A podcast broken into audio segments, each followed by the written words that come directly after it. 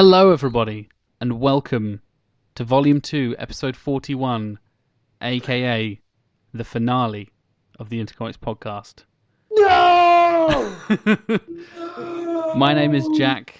I am one of your hosts, as usual, and as always. And joining me, we have a a, a, a larger group than usual, including a very special guest, which I'll get to in a minute. But of course, the man who stuck with me for over four and a half years at this point, Mr. Dan the Wham Cole. How are you, sir?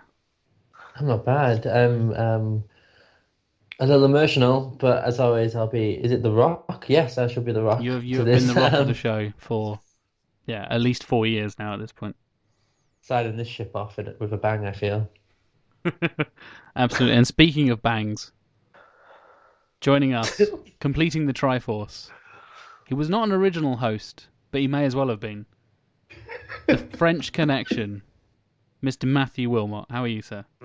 Uh, I'm good. I'm uh, although I'm starting to starting to get the feels a little I know, right? now. that Now that we started, and it's like it's yeah. All I can hear is the Doors playing in my head. this is the end. But no, I'm good. I'm good. Thank you. Expect manly tears, listeners. They're Uh, going to happen. oh, many manly tears. Speaking of Like, have you manly ever heard a gorilla cry? That's that's what he's going to sound like. exactly, exactly. Speaking of manly tears, we are also joined by the butt doctor himself, Mr. Kulbir Man, Doctor So, Kulbir Man. Sorry. You guys, you Dr. guys are Corbin. tri- you guys are the Triforce, and I'm the butt doctor. Uh, thanks, guys. not Makes my you fault you're a really latecomer, dude. special. And you know, your- someone's got to look after the butts. So You've got the most important job of all. If you're not looking after Oh. the butts, what are you looking after? I'll be standing behind the Triforce. looking at its Making, butt. making sure the Triforce's butt is fine. Yeah. It's good. Well, I hope you give uh, Michael a better entrance than that. Well, as a very special guest for our final episode, we couldn't really have had anyone else. He's not a returning Aw. guest. He's making his debut and final appearance on the show simultaneously. The man, So I'm like the I'm like the kid that they add at the last season of every sitcom. exactly. Yeah, yeah. You're you're the Superman to our Smallville. You're in it for the last eight seconds, but it's the best bit of the whole ten seasons. The last, the last ditch attempt at renewal. Exactly. exactly. I'm just angling for my spinoff. It's gonna happen. I'd put my money on it right now. And uh, this guy has pretty much been with us since day one as well, with me and Dan, way back in 2013, Not me. longer than Kulbir. Matt, have you been listening since the first episode? um, yeah, I've been around since Okay, then. okay. But yeah, people don't get much more OG in the Intercomics family than our biggest supporter, our first ever patron, the one and only Mr. Michael T. Ford III. How are you, sir? I'm very good, very good, all the way from New York City. That's awesome. I'm so glad that you came on. I'm really excited to have you here. I'm excited to be here, guys. Yeah, you have like a mythical name.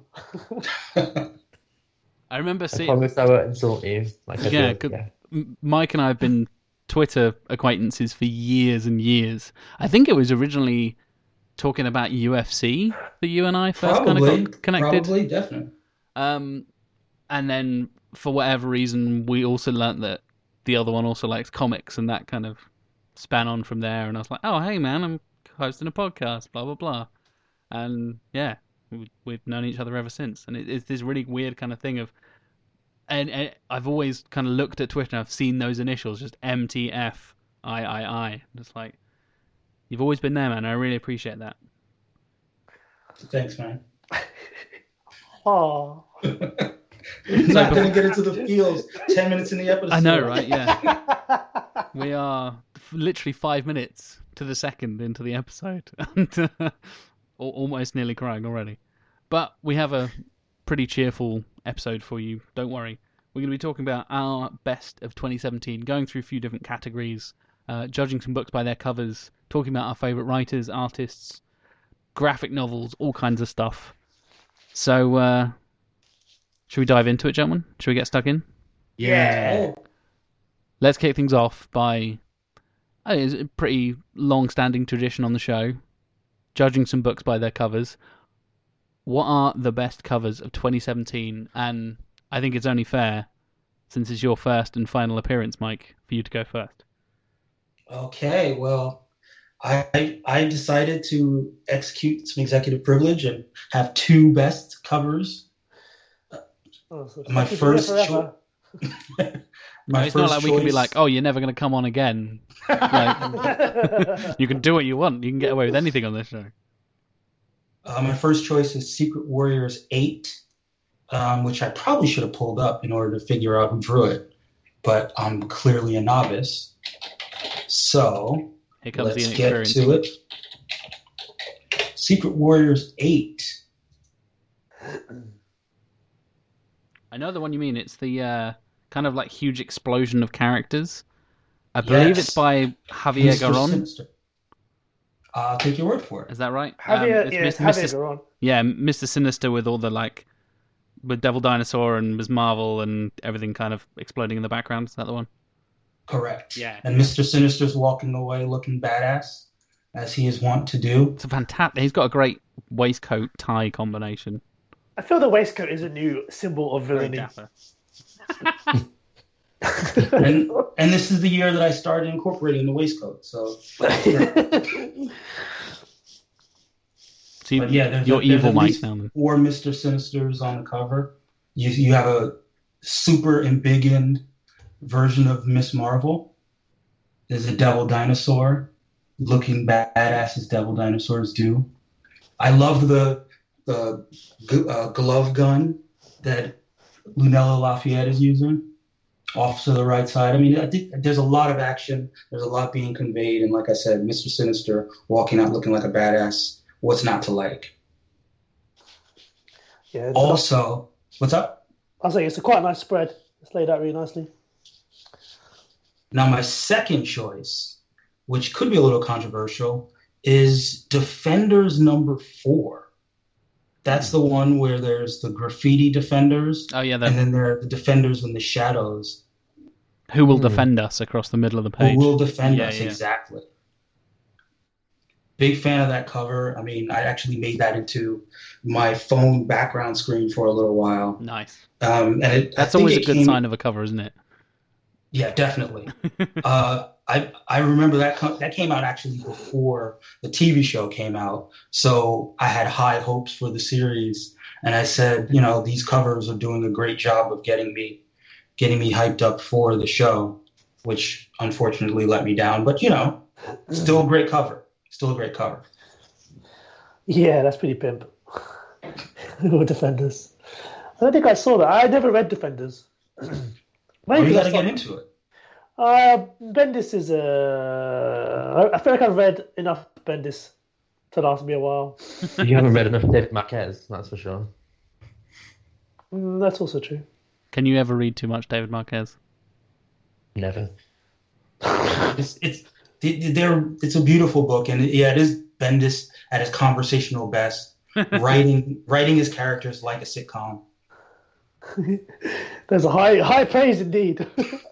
no, no, it is, it's true for Bendis. If he's doing that, he's finally got it. Awesome. So moving on, Butt Doctor, what's your pick for 2017's Oh, best cover? I thought I'd get some more respect for the final show. Um, mine is Black Bolt. Um, there are plenty of like cover artists that I've always like enamored with, but uh, I, I decided to choose something that was uh, someone's not known for his covers. So it's Christian Ward, and uh, I think we talked about it when it came out actually because it was made into the, the animated GIF, wasn't it? Oh Remember? man, that GIF, It's So good. incredible. so good. and he's taken on this kind of David uh, Aja uh, kind of symbolism where you just the whole page is black, but you see some stripes that are just his what the defect in his mask is, and you see his mouth, his nose, you see his eyes, and then this the beautiful symbol, and it's just gorgeous the way it looks. It's just simple white line drawing, and it's just beautiful to look at. It's just the symbolism, and it just highlights the importance of Bolt straight away, and that's why I like it. It's just it's one of those covers that you just don't. It's so enigmatic and it's so simple. It hasn't got much on the page, but it tells the story that you want it to tell. So all credit to Christian Ward, who's been amazing on this book, by the way. And I feel like it's one of those undercover books that no one really knows is good. Mm. Uh, doesn't sell very well, but people know that it's actually good. So the people who like the Well, good writing will, will find out. There's a little tease for- one of my later categories. I'm going to be talking about this series in one form or another later on. So, I, I Uh, totally agree with you. This cover is what initially drew me to the first issue, and yeah, it's the the wishbone as it's called in the in the comic itself, the the logo on his head, and I think David Aja is a, is a good comparison because David is known for using his white kind of open space, but this is just pitch black and basically the opposite. And Yeah, I would. Yeah. I would wear this cover as a T-shirt. fuck yes, Yeah. fuck yes, I would. Absolutely. Uh, Definitely. it probably already exists. To be fair, we need to get. If it doesn't, we need to get. That'll be our new venture outside of Intercomics. Is just stealing people's artwork and printing it on T-shirts for profit. I, I think that always exists, Jack. It's called Redbubble. Oh yeah, yeah, of course. Or Etsy or. So- No, I think you, I once, um, you know, in uh, Fraction Hawkeye with David Aja, there's a scene where he's going to fight the gangsters and he stands outside his building and he has his bow downwards, Mm. like the Yes, best yeah. page. Uh, so I actually had that on a white T-shirt for Thought Bubble many years ago, before I knew you guys, because I got it printed because I was like so in love with that page. Just the greatest thing ever. So yeah, this is something that we should do as well. I'll try to see if it's actually been done. I'm sure it has somewhere. I'm sure somebody has thought of it. There's there's the rule of if you thought of it, someone on the internet has done it, kind of thing. Hmm That that's not a good rule to live by, Jack. I, I mean, I'm not wrong, though, am I? No, but you have to believe that your, your idea is original. As you can see, I don't abide by that. So coming next to Mr. Daniel Cole. What's your cover of the year, sir? Well, I wouldn't put it on a T-shirt, but um, I'd cer- certainly have it as a poster. Um, it's Aliens Dead Orbit number two. Uh, James Stokoe's wonderful chest bear front cover. Um, I just think it's it's the image that one of the image when I I saw for covers of the year. All four of his um, Yep. issues came to my head immediately Yep, me too. um, and because because they came straight to my head immediately, I thought it was only fair that I pick one, as opposed to look for anything else. The only other the only other book that's covers came to my head immediately were the Mighty Four, um, Yeah. but we'll talk about that later. Um, and this one just encapsulates everything I kind of loved about the series. It's just it's, it's got like the, the horror aspect, the stark black like sort of background, the xenomorph almost like a planetoid on itself with like a little satellites of debris swimming around it, and just the the the grimace on the poor guy's face, who looks like he should be in hospital hospital beds, but is attached to all this machinery. It just it, it screams like a homage to Giger at the same time as being something strikingly original, um, or not original in the sense of like the Stokoe art. It's, it's a beautiful piece of work, and if that doesn't make you want to read the book, I don't, I don't know, I don't know what will, um, basically. So yes, that's mine. Yeah, the amount of detail Stokoe manages to cram into pages on the interiors and the covers as well. Like like you said, all the machinery kind of above his head is just jam packed with little nooks and crannies and shadows and light bits and like yeah, there's like a is that like a life like monitor floating off? Mm, yeah, it's amazing. it's a crazy cover, but I love it. And something we kind of hinted at just then. Matthew Wilmot. How about you? Well, you know me, I'm always a sucker for a nice minimalist cover. Um, you know, the Black Bolt cover is gorgeous. I would wear it on a t-shirt. Um, but I thought I'd go for something big, seeing as it's the, the last episode. So I'm going for the Mighty Thor, number 700.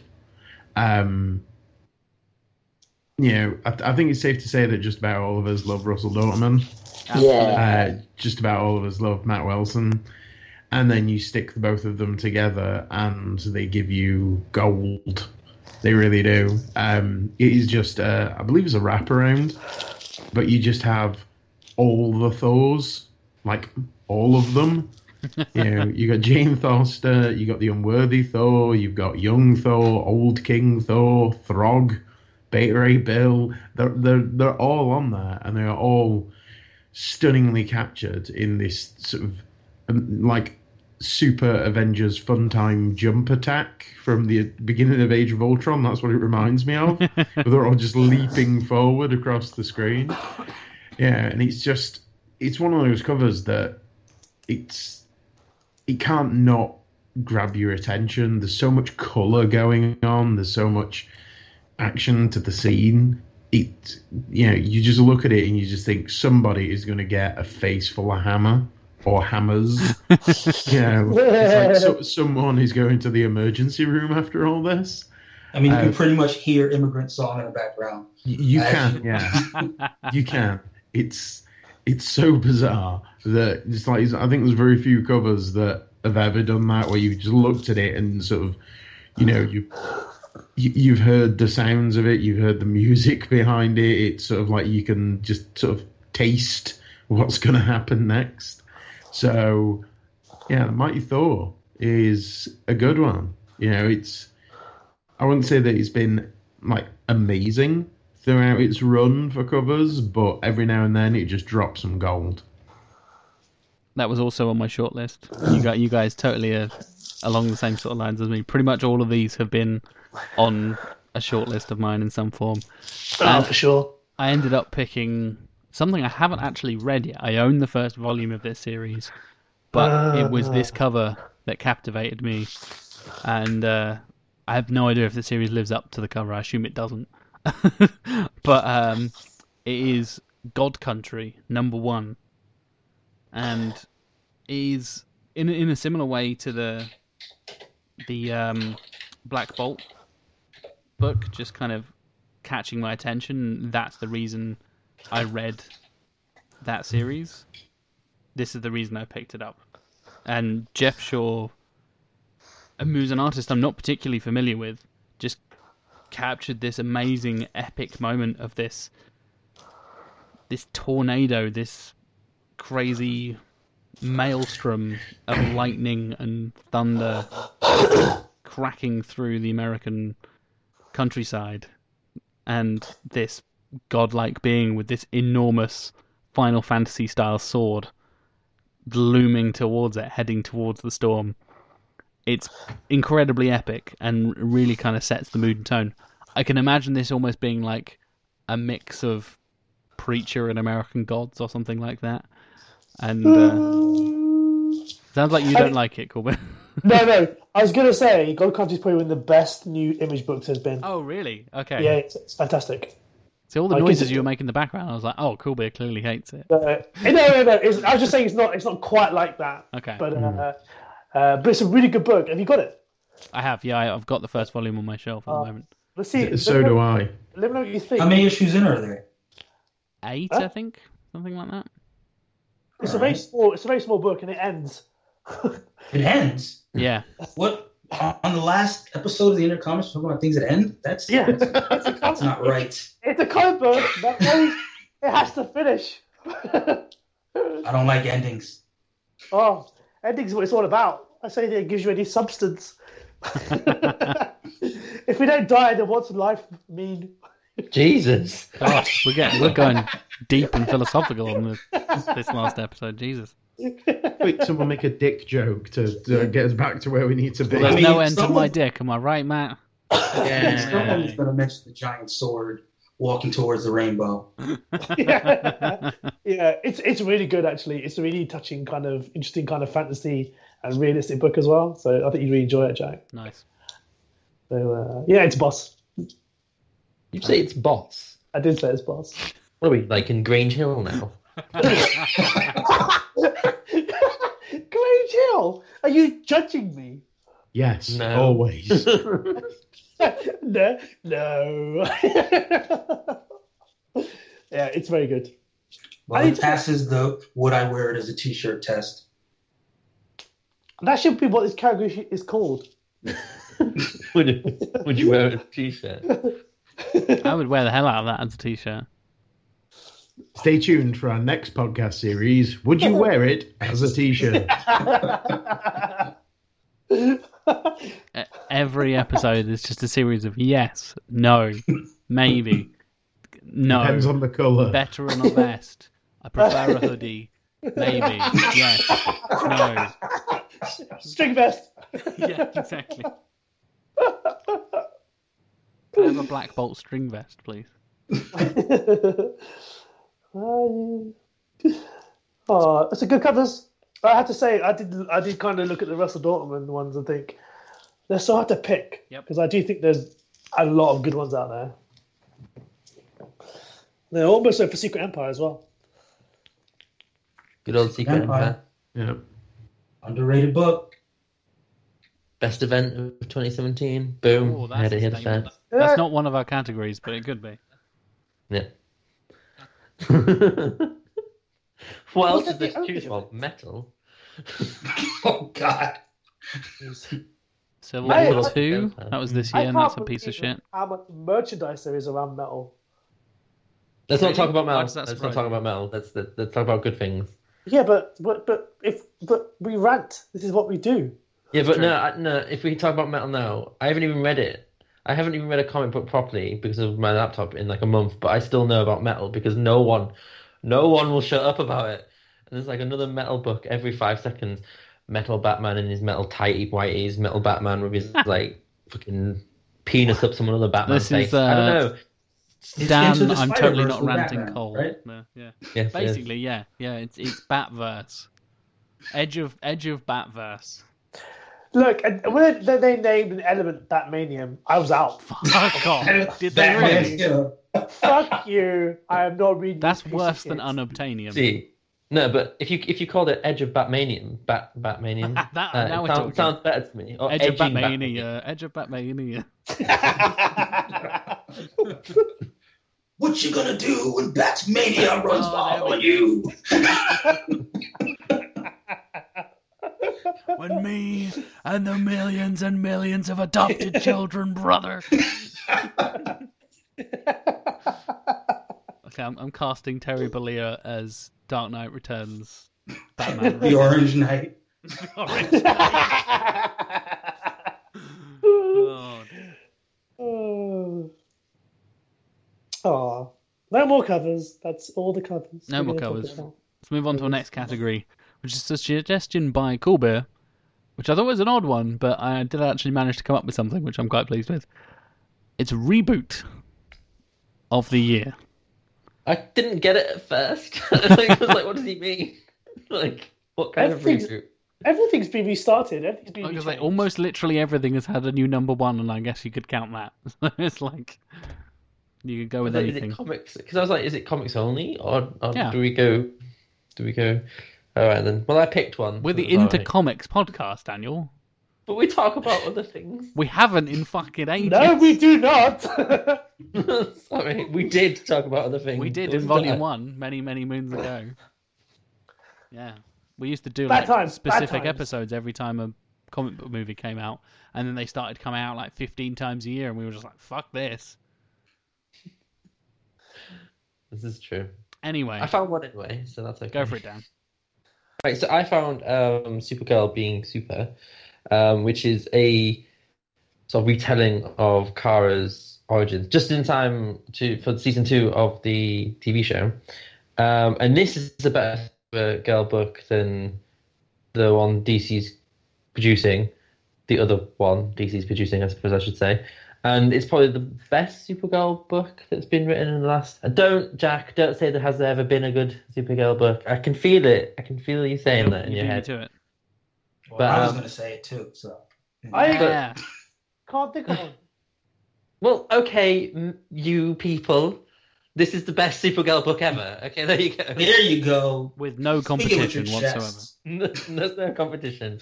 So it's kind Um, of like the boot rather than the reboot. Yes. yeah.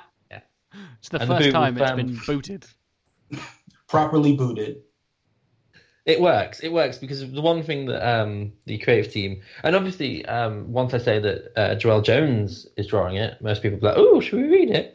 Um, and Mariko Tamaki um, uh, is is um, writing it. Um, basically, what they do really well is they don't forget that she's a teenage girl Nice. and um, that really works. And they have like moments where she's more concerned about, like teenage girls are, more concerned about texting her friends and stuff. Because it, she's it's in a world where she is the only super so, well, she is the only superpower, and there's a massive gap between her normal life and using her superpowers. Um, but it never ever forgets that she has a normal life, she has friends, and teenagers do things like text, like complain about like food or talk about stupid stuff. And it's in those tiny moments that the book really shines. And I'm going to talk about um, Tamaki again. And I think uh, she's, well, she just really has captured a, a, phenomenally good Kara here. And um, we all know how good Jones can be. And the book just is so beautiful. It, it's um, the sort of maxi issues. Um, and I think it's collected next year but as as of as of now, it is the reboot or boot, whatever you want to call it, um, that I would say is the best of the year. Uh, see, the see, problem is, Dan, that you're just wrong. What? You see, I deliberately put Justice League, but my real answer is not Justice League. Oh, What? you fucking double crossing us and Is there no reboot? faking us out. No, it's Runaways. Oh shit! oh my goodness! But is that a reboot though, or continuation? Oh, Ooh. Uh, it's yours whatever wasn't a decide. reboot, Dan. So you know. What, if I decide, because I came up with the category. but anyway, It's not clearly a how- con- I'm not disagreeing that uh, Winter Race is one of the great comics of this year, but it's clearly a continuation, not a It- reboot. well, or a boot. it is. A, it's, it is exactly a boot because All right, are we all Canadian now? What's going on? it hasn't existed for how What long? is Runaways a boot? I think Runaways is actually the best return of the series, and I, uh, I think it is a. hmm. Anyway, It's so a I'll, talk, relaunch. It's a relaunch. I'll talk about two Fucking hell. Relaunch, reboot. Who cares? Talk about Runaways, cool. Yeah. Runaways is great. There you go. I meant Uh, fucking elaborate. Don't just end it there. Oh. so like- it's about the return of Gert. So obviously it ended in dramatic fashion in her death, and this is about her return, and also how to how the, the team have moved on, and how she is kind of feeling the immediacy of what happened in the old title, and her moving on to the fact that every other character has now moved on, done different things, and it's just not where they used to be. But the heart of this book lies not only just a good writing in the fact that he's the that Rainbow Rowell actually does a very good kind of single character dialogue and good emotional kind of. I mean, it's just the way uh, it's a she, isn't it? Rainbow Rowell. Uh, Mhm. It's uh, it's just very nice personal conversations and like very meaningful, and impactful book. Because Anka is the heart of this book because no one can really draw expressions as good as he does so simply. And as soon as you realize that he was on the book, it was like the perfect fit for it. So uh, it's just it's a slow it's a slow moving book, it's a bit of a slow burner for my liking, but I really enjoy it. And there's a lot to kind of take from each issue, even though not a lot of events happen. It's kind of your classic kind of slow burn book, which is what I it's, like. it's it's beautiful. It's it it's. I agree with you. It's the character moments as well that uh, Anka does between Yeah. Victor and um, in the latest issue um, where she knows he's awake when everyone Yeah. else just assumes he's not. That was such a beautiful moment. Uh, And he was great when he uh, took over a bit of X Men and did a bit of Dazzler because the Dazzler stuff was really emotionally well done as well. Um, so yeah, that was that was my reboot. I mean, I do like Justice League. I think Priest's uh, latest couple of issues have been amazing in the way he does dialogue in Justice League. But as a depending on what you want to define your definition of this category as, I'll go for enemies. See, my problem with that is like I had Runaways on my short list, but I figured they're still kind of in the midst of the reboot. They haven't gotten all the way there yet. Ah, So they haven't been booted yet. Exactly. It's your, you know, the chime is playing, but not all the icons on your desktop have loaded yet. So that's that's why I ultimately uh, put it behind my top choice, Yeah, Jessica Jones, Uh, which I thought was a proper reboot in that it took a character that had made a significant amount of progress and integration into the universe and found a way to turn her back into an outsider, found a way to um, position her emotionally where we first met her when we were reading Alias those many years ago. You know, from the covers that are evocative of the old Alias covers to the dialogue to even her, you know, spoiler alert, temporary estrangement from Luke. I thought it did a great job in, you know, a moment from the opening page of putting you back in the mind state of Jessica Jones, who just gives no fucks about the existing superhero orthodoxy. Are you guys reading Jessica Jones? I started Yeah. it and then I stopped. Well, you're just wrong, aren't you, Kulbir? Pretty much. I literally I- put- I told to carry on collecting it just to get the covers because the covers are always amazing. it might, it may read better. I think it may be better in in trade. Right, I'm buying it as a trade now, just for you, Michael. Okay. No, Fair not for me. Cheers, cheers. Special guest star. Like, oh, What about you, Dan? Are you reading it?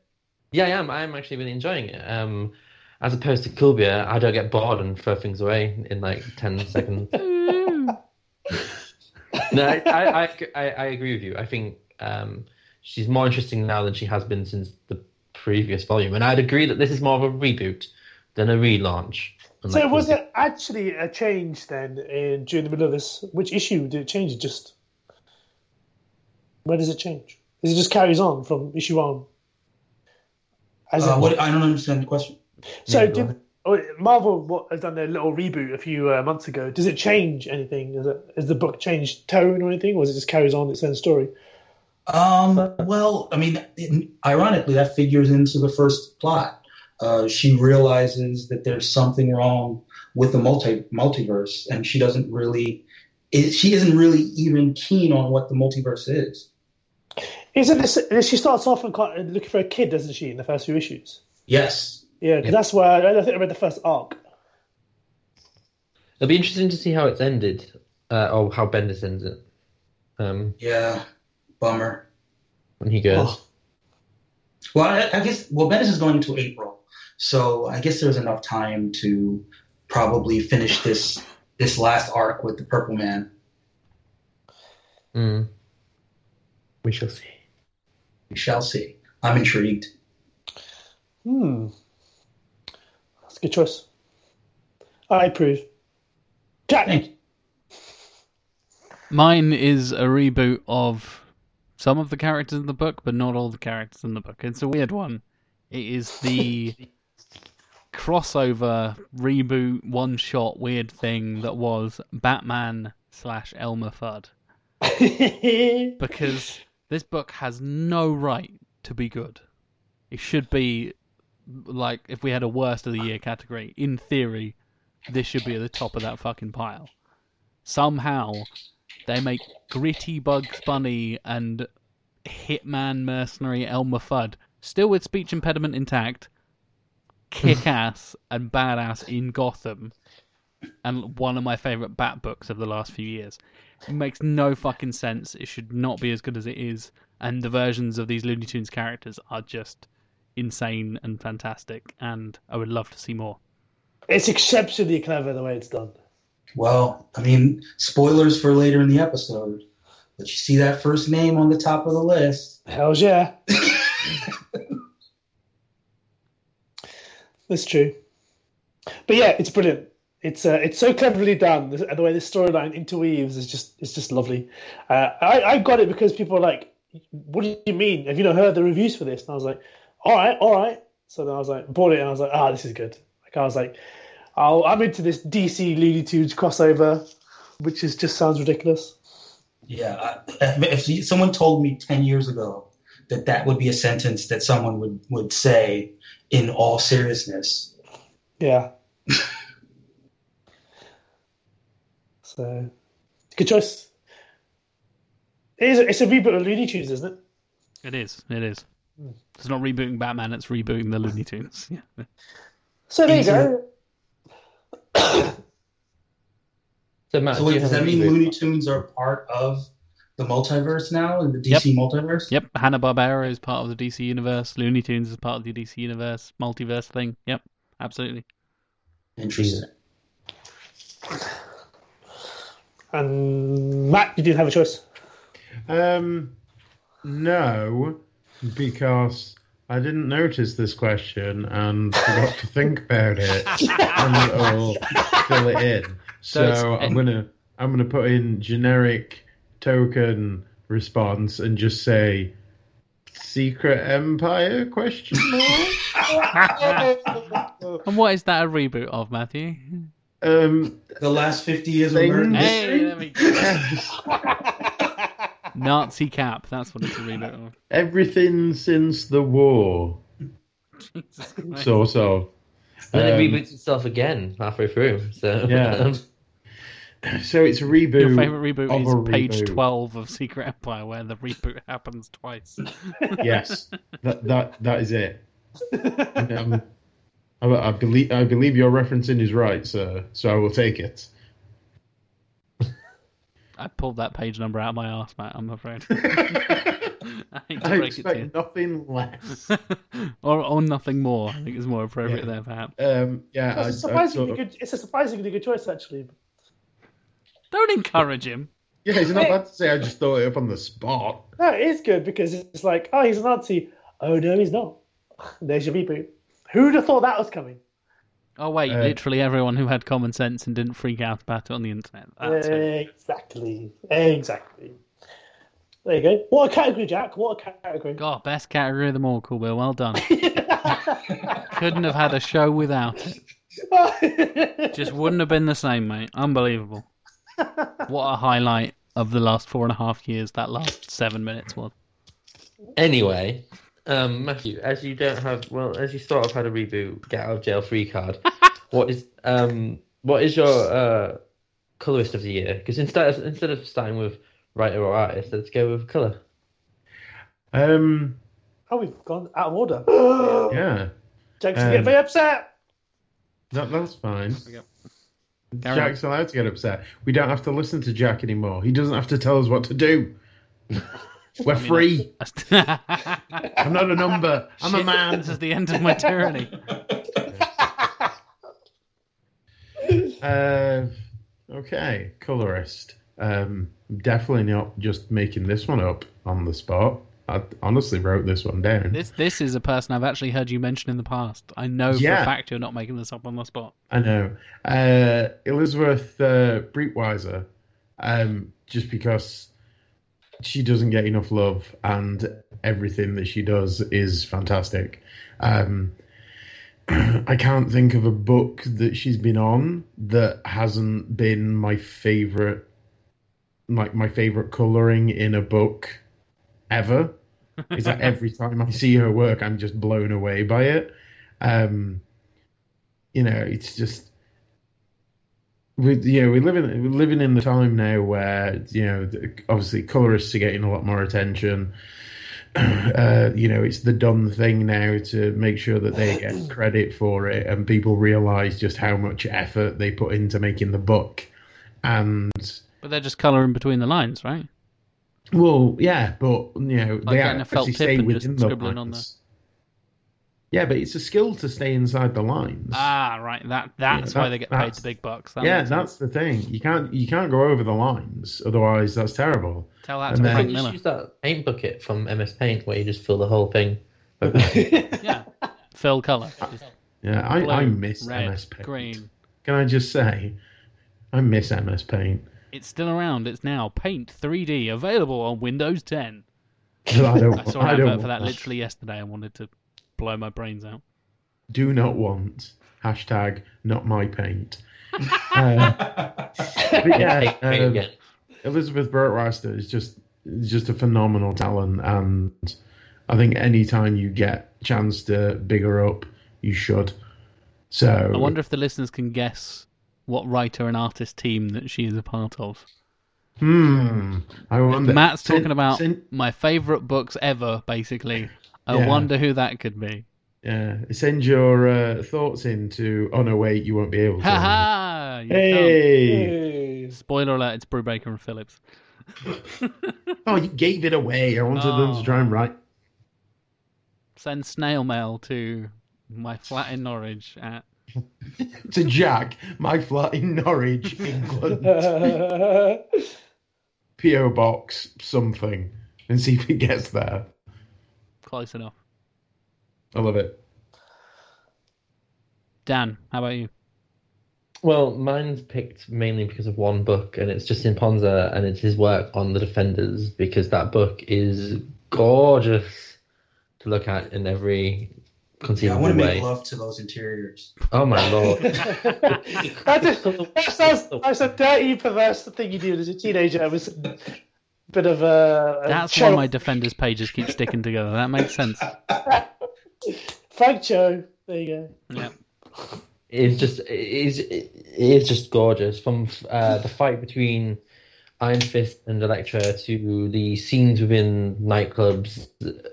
Ponsor just makes it all come alive, so vibrant, and it but at the same time it feels like it belongs on the streets, um, like I like I know any streets.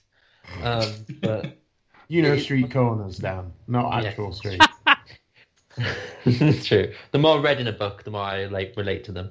Um, but anyway, um, it's just gorgeous. His work just makes it. And spoiler alert, I may be talking about someone who also just stuff on that book later. So does stuff on that book. Hmm, that sounds odd. That sounds like what That's why do. your pages are sticking together. doing your business all over that book. Indeed.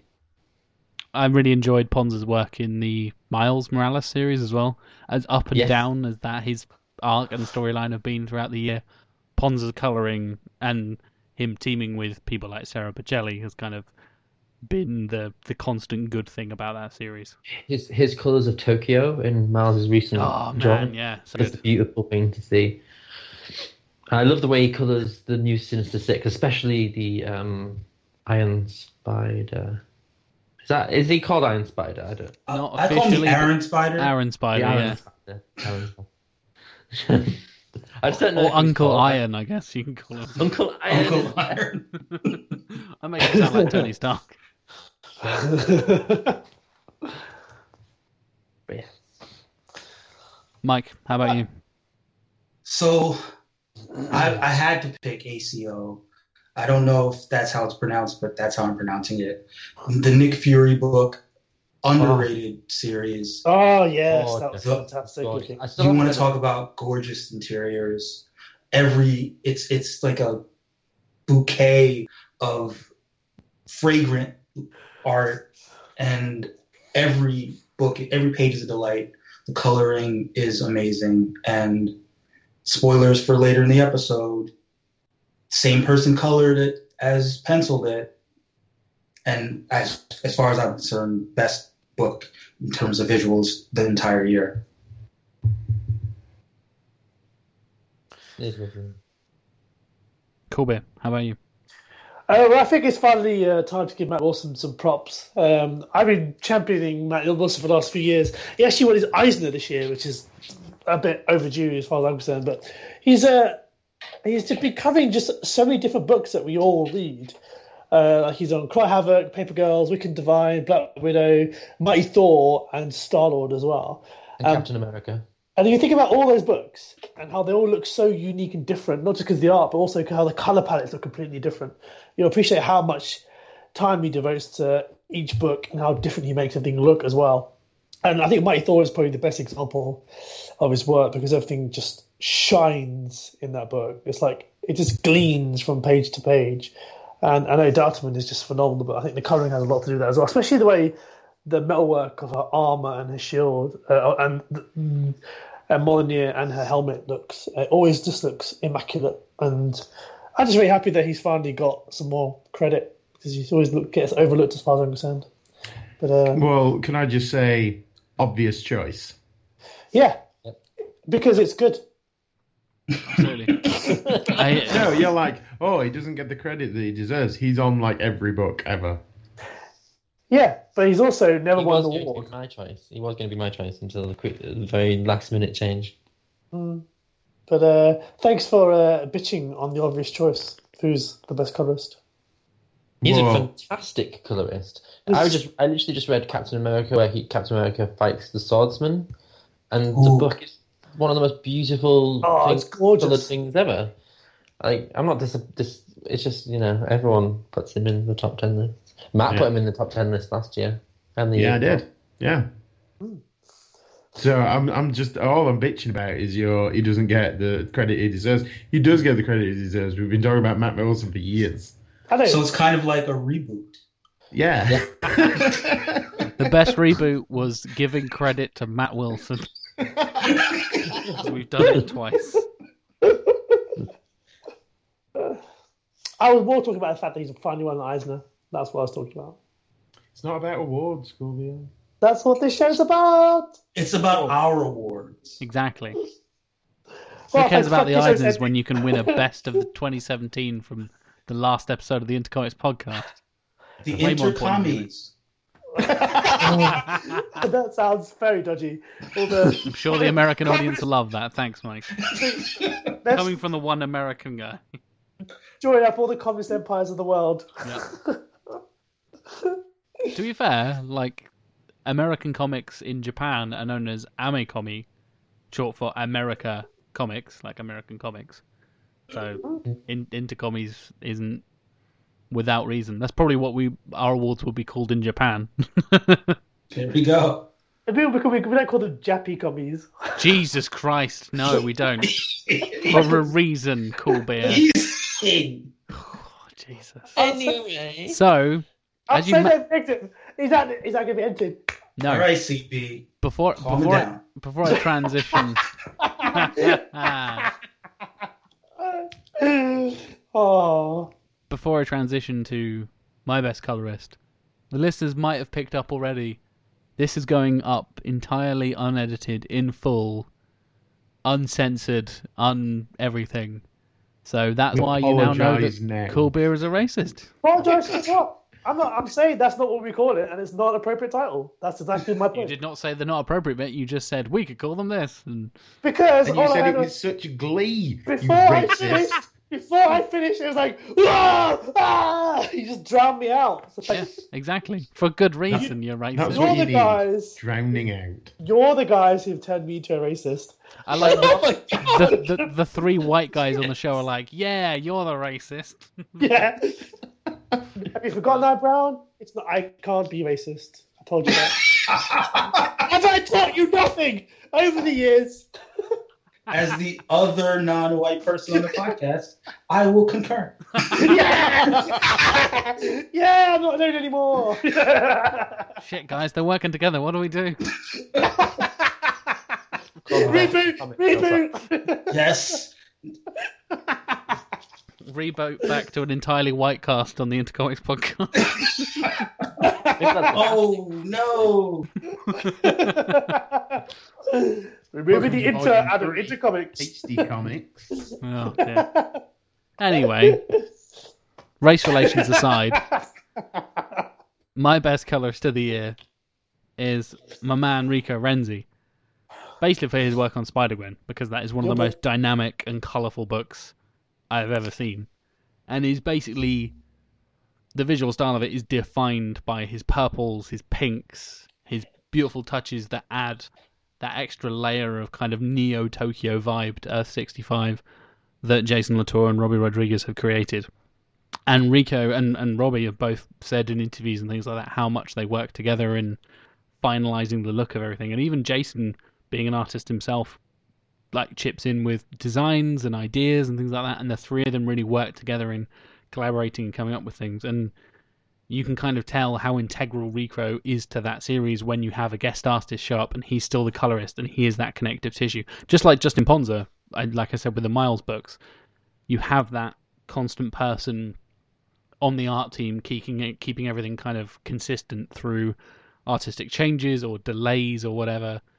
You've got people like Rico and Justin kind of holding down the fort and and, and kicking ass. He was on a Loose Ends as well. Oh yes, yeah, another Jason Latour joint. And a stunningly coloured book as well. I haven't read that. I need to get around to that. No, it's pretty freaky, but it's awesome. So on to our Aw. next category, which is best graphic novel or miniseries of the year. And Mike, I'll come back round to you. Well, I gotta go with Kingpin.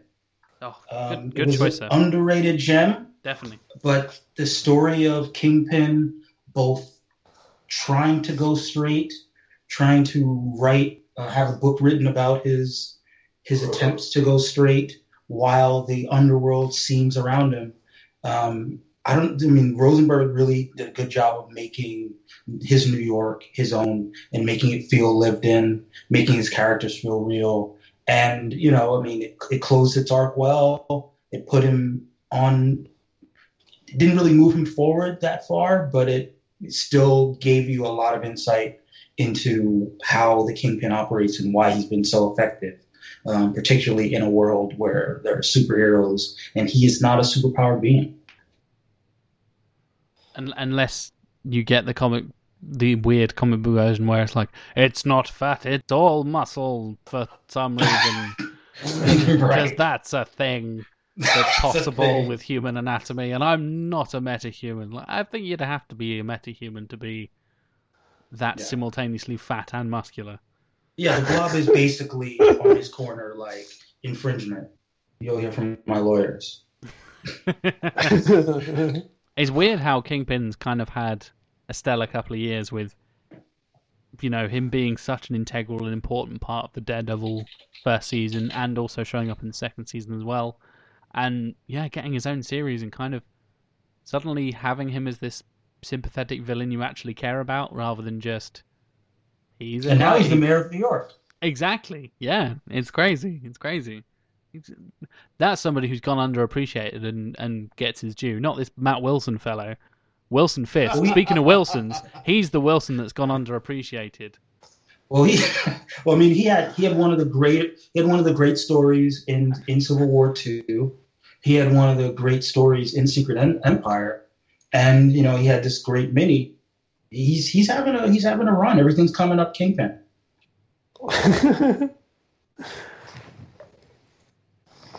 Matthew, how about you? There's only one answer here, Jack. Oh, one right answer here. And it's two hy- it's two words with a hyphen. Man and thing. You got Man Thing. It's written by R.L. Stine. I don't need to say anything else. it would not be an intercomic show unless I was talking about Man Thing. How big? How big were these books, Matt? They were giant size. Hey, there we go. I've, what is your obsession with Man Thing? Uh, I just like it because of how ridiculous it is. Oh, It's it's essentially a comic book character that's named after a penis. And he has a three penis-y penises hanging Yeah, from got- his face. Yeah, he's got three penises Does- from his face. He's like, how can you not love it? It's so ridiculous. Was he was he designed by H.R. Giger? Is this where this is going? I mean, He um, also makes you burn an itch. he does- Hey. he makes you burn an itch. You're fearful of, you know, let's be honest, if something had three dicks on its face and was coming towards you, you'd be afraid. I'd be like, "Hi, And Dan. How are you?" Afterwards- oh. Da, da, da, da, da.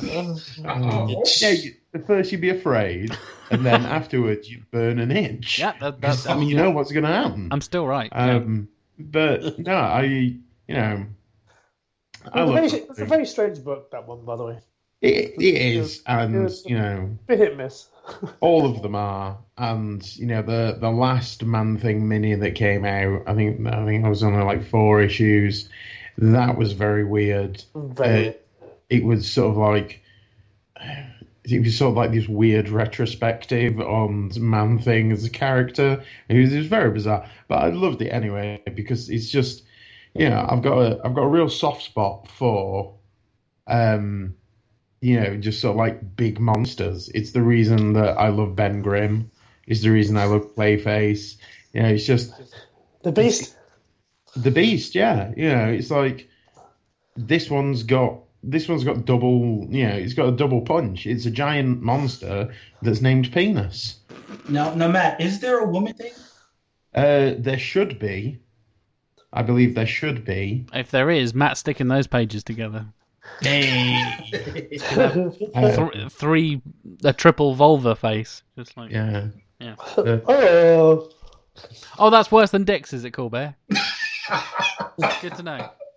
I, I just think it's funny that you know he sort of he finds that disgusting, but he spends his day elbow deep in butts. So yeah, but it gets, it gets it just becomes normalized. Right. But, so you know, just need look- to read enough issues of Man Thing so that it becomes normalized. That's Yeah, Exactly. Yeah, exactly. Yeah, it's it's a balance, a big harmony. yeah. Two. And if you if you can't get your hands on any man thing, just some hardcore gay pornography on the internet, it's accessible pretty much anywhere, except for maybe like a sort of like a you know like a store's Public local library. Wi-Fi, yeah, or a public library. You can't you can't watch it there. They I mean, they you ask you to can, but leave. you'll probably get kicked So out. the Yeah. solution to me being a bad doctor is to watch gay porn. Yeah. That that makes sense. I feel like there's probably a successful gay porn franchise based around a butt doctor. But Called Man Thing. Doctor Man Thing. and doesn't help that my surname is man. I, I know.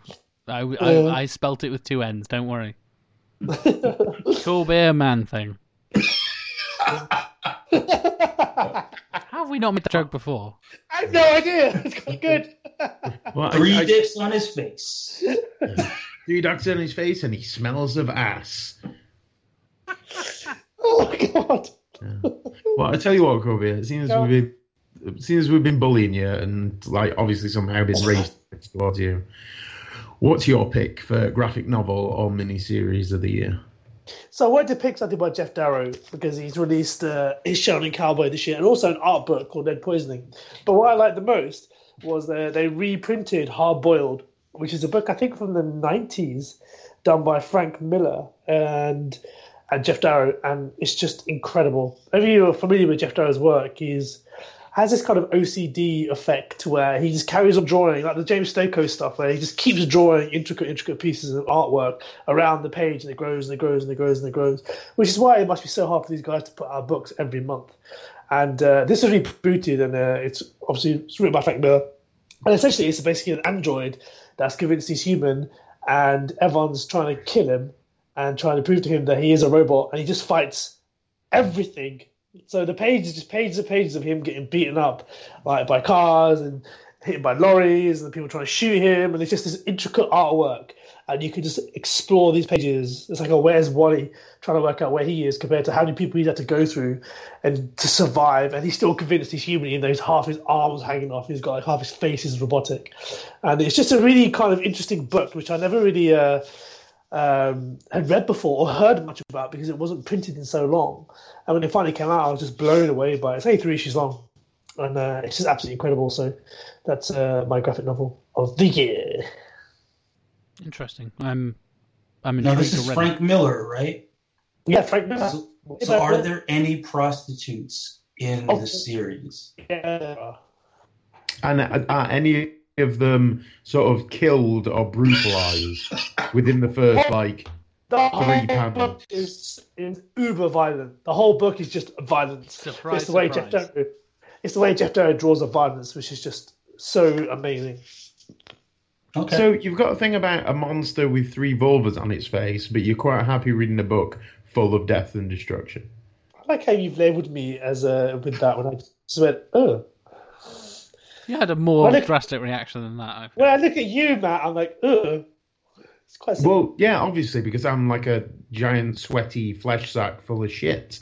You should look at me and go, ugh. Ugh. Ugh. I do, is why I don't have any mirrors in my house. Colby is used to dealing with sacks of shit. So, what's the problem? I just don't have to deal with it outside of work. Ah, there we go. bum, bum. Moving on swiftly. My pick is something Dan has already mentioned in his covers. Aliens Dead Orbit by James Stokoe. James Stokoe is one of my all time favourite comic creators. Wonton Soup, Orc Stain, and the one that really kind of captured me is Godzilla Half Century War. I've read everything pretty much he's ever published, and I, I stand by that Half Century War is the best Godzilla story ever told. And Aliens Dead Orbit is up there for the best story told in the Aliens universe as well for me Wow. the artwork is nothing short of stunning.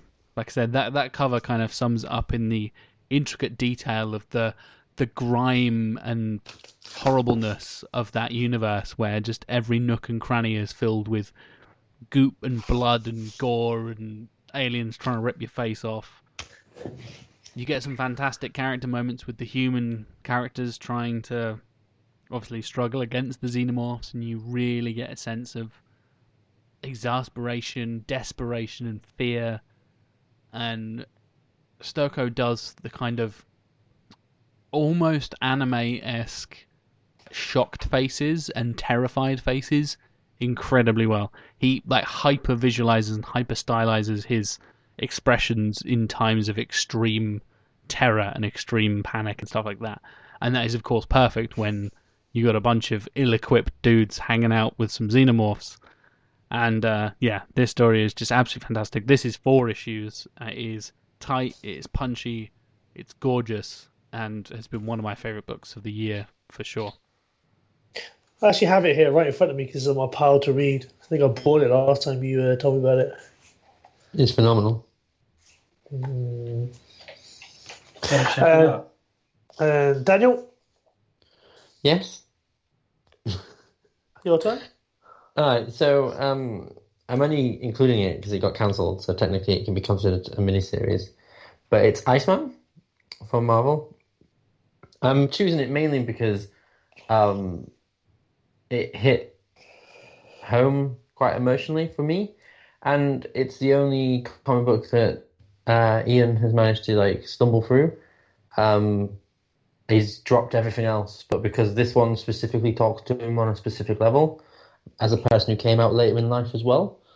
Um, I think it's quite powerful, and it may be the same old, same old coming of age, and in, you know some of the dialogue may make people cringe here and there. But for me, it's been um, refreshing to see such an honest portrayal of homosexuality in superhero comic books. I'm not talking about I'm North Star. I have a boyfriend who skis. Look at me run at super speed. I'm talking about God honest let's sit down with our parents and have a really uncomfortable uh, conversation. Um, and it feels like it's written from the heart. And the art team uh, do uh, do a great job of showcasing uh, Bobby as Iceman, like really going to town with his powers. And I think Grace has probably given a voice to um, a group of people that have had voices in comics before, but I don't know if it's ever been as authentic to me as it has here. So yeah, Iceman's been quite an emotional piece of fiction for me this year. So it's definitely up there as one of the best for me. It was is it Sina Grace? Yes. Yeah, Sina Uh, Grace is absolutely amazing. He did this uh, comic for Image called Nothing Lasts Forever, which is his kind of like autobiographical work. Yeah. Really- Which is also really- great. Yeah, it's really impressive. Yeah, Um, he- it's just it's just an emotional book. Sina Grace has also done a, a web series, which is absolutely fantastic as well. It's self obsessed. Um, and he was a guest on the kind of funny GameOverGreggy show, uh, which is a YouTube channel, YouTube kind of interview. And he talks all about his run with Iceman, his um, yeah, his life and coming up into into comics and coming out and everything like that is a really fantastic interview and totally endeared me to Sina straight away.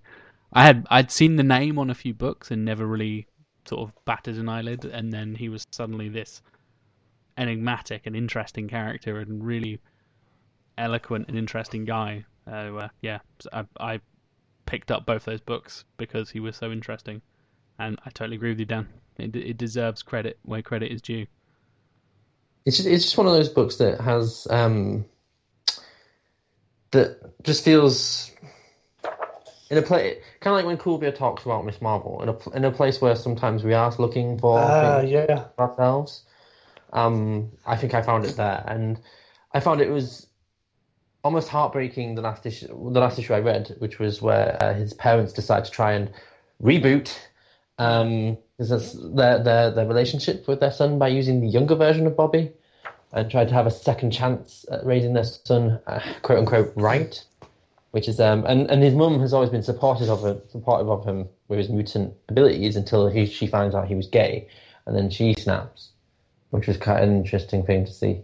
But yeah, Oh, definitely. There are every now and again. I mean, apart from the token gestures where they make a different hero a different color or a different sexuality, um, there are times when you know, and often it's written by people who know the stories.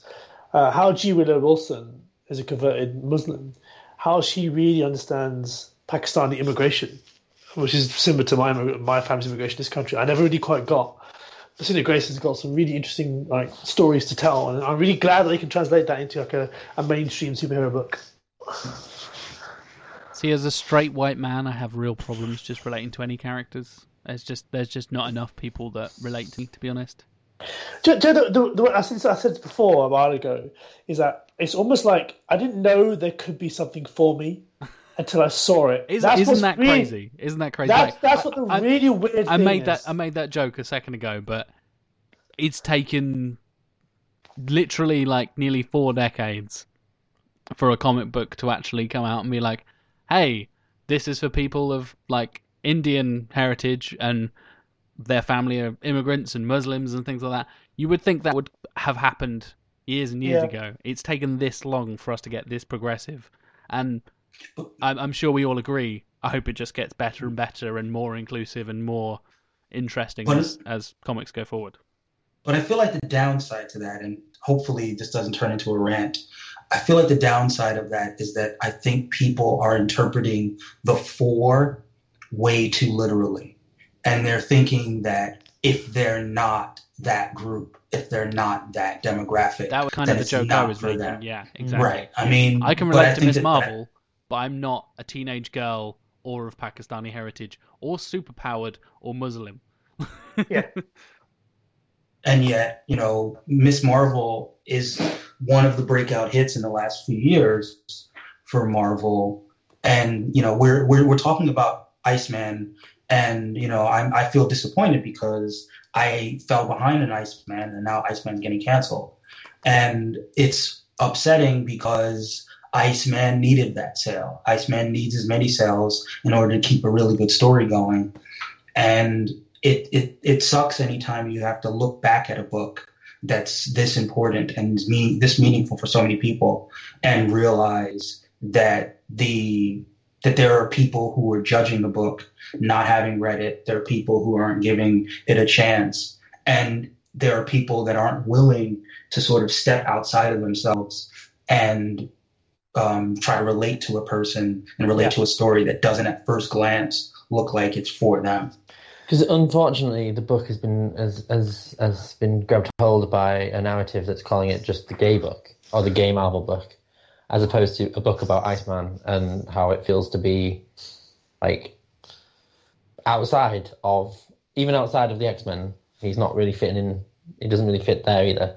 Like you mm-hmm. could sell it on him being Iceman, but it's been it's being sold as a different thing, and that's why lots of people don't want to touch it, which is a damn shame. God, it's, it's an X Men book with social commentary. Bloody hell.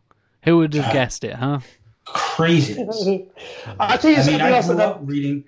I grew up not not just reading Iceman. I mean, I'm young enough, or sorry, old enough that Iceman was part of my Spider-Man cartoon. You know, I mean, Iceman's one of the characters that everyone should know about. Everyone should, you know, feel a certain kind of affinity for. And you know, like you said, Dan, it's an Iceman book, an, Ice, an Iceman solo book. That could be the hook of the book for people that don't necessarily um, you know, I don't want to say need, but people who who want to read a good comic book shouldn't feel like Iceman being gay is a reason not to pick the book up. yeah, Exactly, and this whole idea So- of it being forced down, down, down your throat. Um, oh, he's, he's he's going on a date. Like thinking to myself, well, I've had to read you straight people go on dates every fucking day. So, you know, maybe maybe turn the tables once in a while, yeah. so it's just it's, It's a- just a weird way. I tell to you what. I tell you what else is interesting is that you know, so I, I think Squirrel Girl is brilliant. I've been reading that book since it started. I think Ryan North and Henderson are fantastic, and that wins an Eisner for best book for teenagers. And I'm like, fuck you! Uh, this book, this is a good comic book, full stop for everyone. And it's like it's fun, and I love it to bits, and I'll always keep reading it. And I resent the fact that it's being put into this pigeonhole, and that's almost bad because it's not set out for teenage girls or boys. I think it's mainly going to be girls, um, but it's now being labelled as that, even when it wasn't obviously that to begin with. But they're so scared of of, of like the Eisners. We, let's not get into the politics of the Eisners, but um, that everyone's so scared of. We know who they're scared of annoying. Um, that they do have to put labels on books now, just so it's like it's okay. You have these books to yourselves. This one's been put in a cage and thrown away for the teenage girls, so you don't have to ever talk about it ever again. Yeah. You know what I mean? Yeah, it's frustrating. But anyway, anyway, I'm here to celebrate Iceman, not to complain about the way the market is at the moment. So yeah. Uh, And I'm going to go ahead and pre-order the Iceman issues that are out there on Comixology. I think Should I might buy. Is a trade being released yet? Um, uh, yes, and the second trade comes out in the same month that the last issue comes out. In fact, Oh, um, in March. I guess. I guess they're not going to collect them as a big thing. Um, no, no, no. It's, I think they're just collecting it as two because it finishes issue eleven. Poor Ian's gutted because it was the only one he was reading. He's like, I never get to read any Marvel books because they always cancel the ones I like. And I was like, mm, sounds familiar. Um, but yes. Oh, Volume One's not released till 2018. Oh, a couple weeks. hmm. Oh, should we talk as about we're some... nearing, Sorry. nearing our uh, second half of our awards and the imminent end of the show. Yep, yep. We're, we're coming close to the end. We've got our last three categories counting down. The next one, Best Artist of 2017. And Kulbir, I'm going to come to you first. Ah, so I don't think I've ever waxed lyrical about Mr. Miracle too much on the show. Waxing lyrical about Mr. Miracle. That's your new podcast. I, I'd be appreciate that. um, and because the artwork is, I mean, Tom King's obviously amazing, and we'll well, we'll be coming to him in a bit. But uh, Mitch Gerads was uh, on Punisher way back, um, and he did a fantastic job in building this character and having this kind of gritty, raw style to his uh, to the Punisher. And it, he then took on Mister Miracle, and completely changed the way that you read a comic because I generally describe this book as if you're watching a reality TV show and you're actually watching a camera looking at Big Barda and Miracle in their home and what's going on with the wars and apocalypse. And it's just breathtaking. He uses, he uses the nine panel technique wonderfully in a way I haven't really seen before. And it's just I can't really describe how incredible it is. Like to the point where there are some panels that have been like fuzzed away because the TV kind of loses its signal a little bit.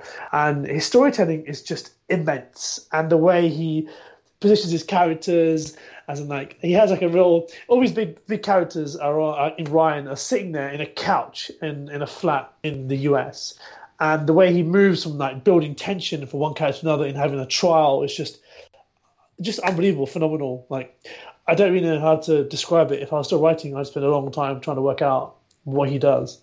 But as a as a breakthrough as an artist, I've never seen him do that before. And to see him try new storytelling techniques with a writer like Tom King is just amazing. And I don't think there's better art out there in the way the story's told, in its own uniqueness. Um, obviously, there are books that look visually better, but the way the story's told is just unlike anything I've read. It's uh, been like my favorite book this year except for the one I chose. I've heard nothing but incredibly positive things about Mr. Miracle, and I know almost gonna like nothing, it. almost nothing about it, and I'm I'm intrigued to pick it up and try. it. Oh. Now, now, did you end up liking Vision, or did you? Or Nope, did did you not like, stay did not like on Vision at all. anti-Vision? I'm, still Mm. I'm still anti-Vision. Mm, that's fair enough. Appa- Not according to the rest of the world, it's not. Oh, it's not fair enough. I mean, you're wrong, but like, right, exactly. I mean, You're entitled you know. to your opinion because Vision is s- stellar. Just it's the best book I've ever read. One of the best books I've ever read. Nope. And just once again, once again, the It wasn't the best book I read that day. It was a douche. uh, but the artwork also in that book, in the way it tells a story, is also phenomenal. It's just it's a, it's a good time actually from a, a Tom King perspective. He's doing a lot of good work and a lot of good artists as well. If we had breakout star of the year, Tom fucking King would be the breakout star of the year for sure. But if I was Matt, I'd be like, oh, yeah, I've been hearing about it for years. Yeah, he wasn't doing Batman when you were talking about it. Like he wasn't one of the biggest writers in the world when you were talking about him. he was doing Grayson, filling the yeah, but he did Dick. Yeah, exactly. I was like, I know. You know- Batman is a much bigger deal than Grayson. Not to me, but to the world and to the comic public. Him doing That's- Batman, uh, taking over from Scott fucking Snyder, Mister Yeah. Comics, according to like, you know, the general public. Loads of people just read Snyder's Batman and Well, right. else. I, I guess I feel why- like you know, being semantic. I feel like the breakout star. He's the breakout star of last year, and this is the year that he's winning the MVP. flying. Yeah, fair enough. Fair enough. Anyway, we have to come to him later on, so we'll, we'll hide that. We'll bring it back. Anyway, Mitch Gerads. I also, especially went to Joëlle Jones, who's now moved on to uh, do a bit of Batman, Supergirl, and a few other things, and she's really flying since Lady Killer. So I've already mentioned my artist of the year. Kulbir's also mentioned him as well. And uh, yeah, I'm gonna have to go for my man Christian Ward of Black Bolt fame. Woo! He is just the the the reason I picked up this book was like I said the cover and the writer. I'm a huge Saladin Ahmed fan. Uh, I really love Throne of the Crescent Moon. It's one of my favorite books I've read in the last few years. I was like, holy shit, he's coming and doing comics. That's awesome. And then suddenly, this guy called Christian Ward, and I was like, hmm, I've, I've heard of Christian Ward. ODYC. Oh, yeah, he did that thing with Matt Fraction that I didn't really read, didn't really pay attention to. Maybe I fucking should have, because Christian Ward is a goddamn phenom. Like, his work in Black Bolt is just unbelievable. He's channeling Jack Kirby in his prime in these crazy cosmic landscapes as Black Bolt is trying to escape the prison that he's locked in and meeting all these weird aliens and I'm going to talk more about Black Bolt later, spoiler alert.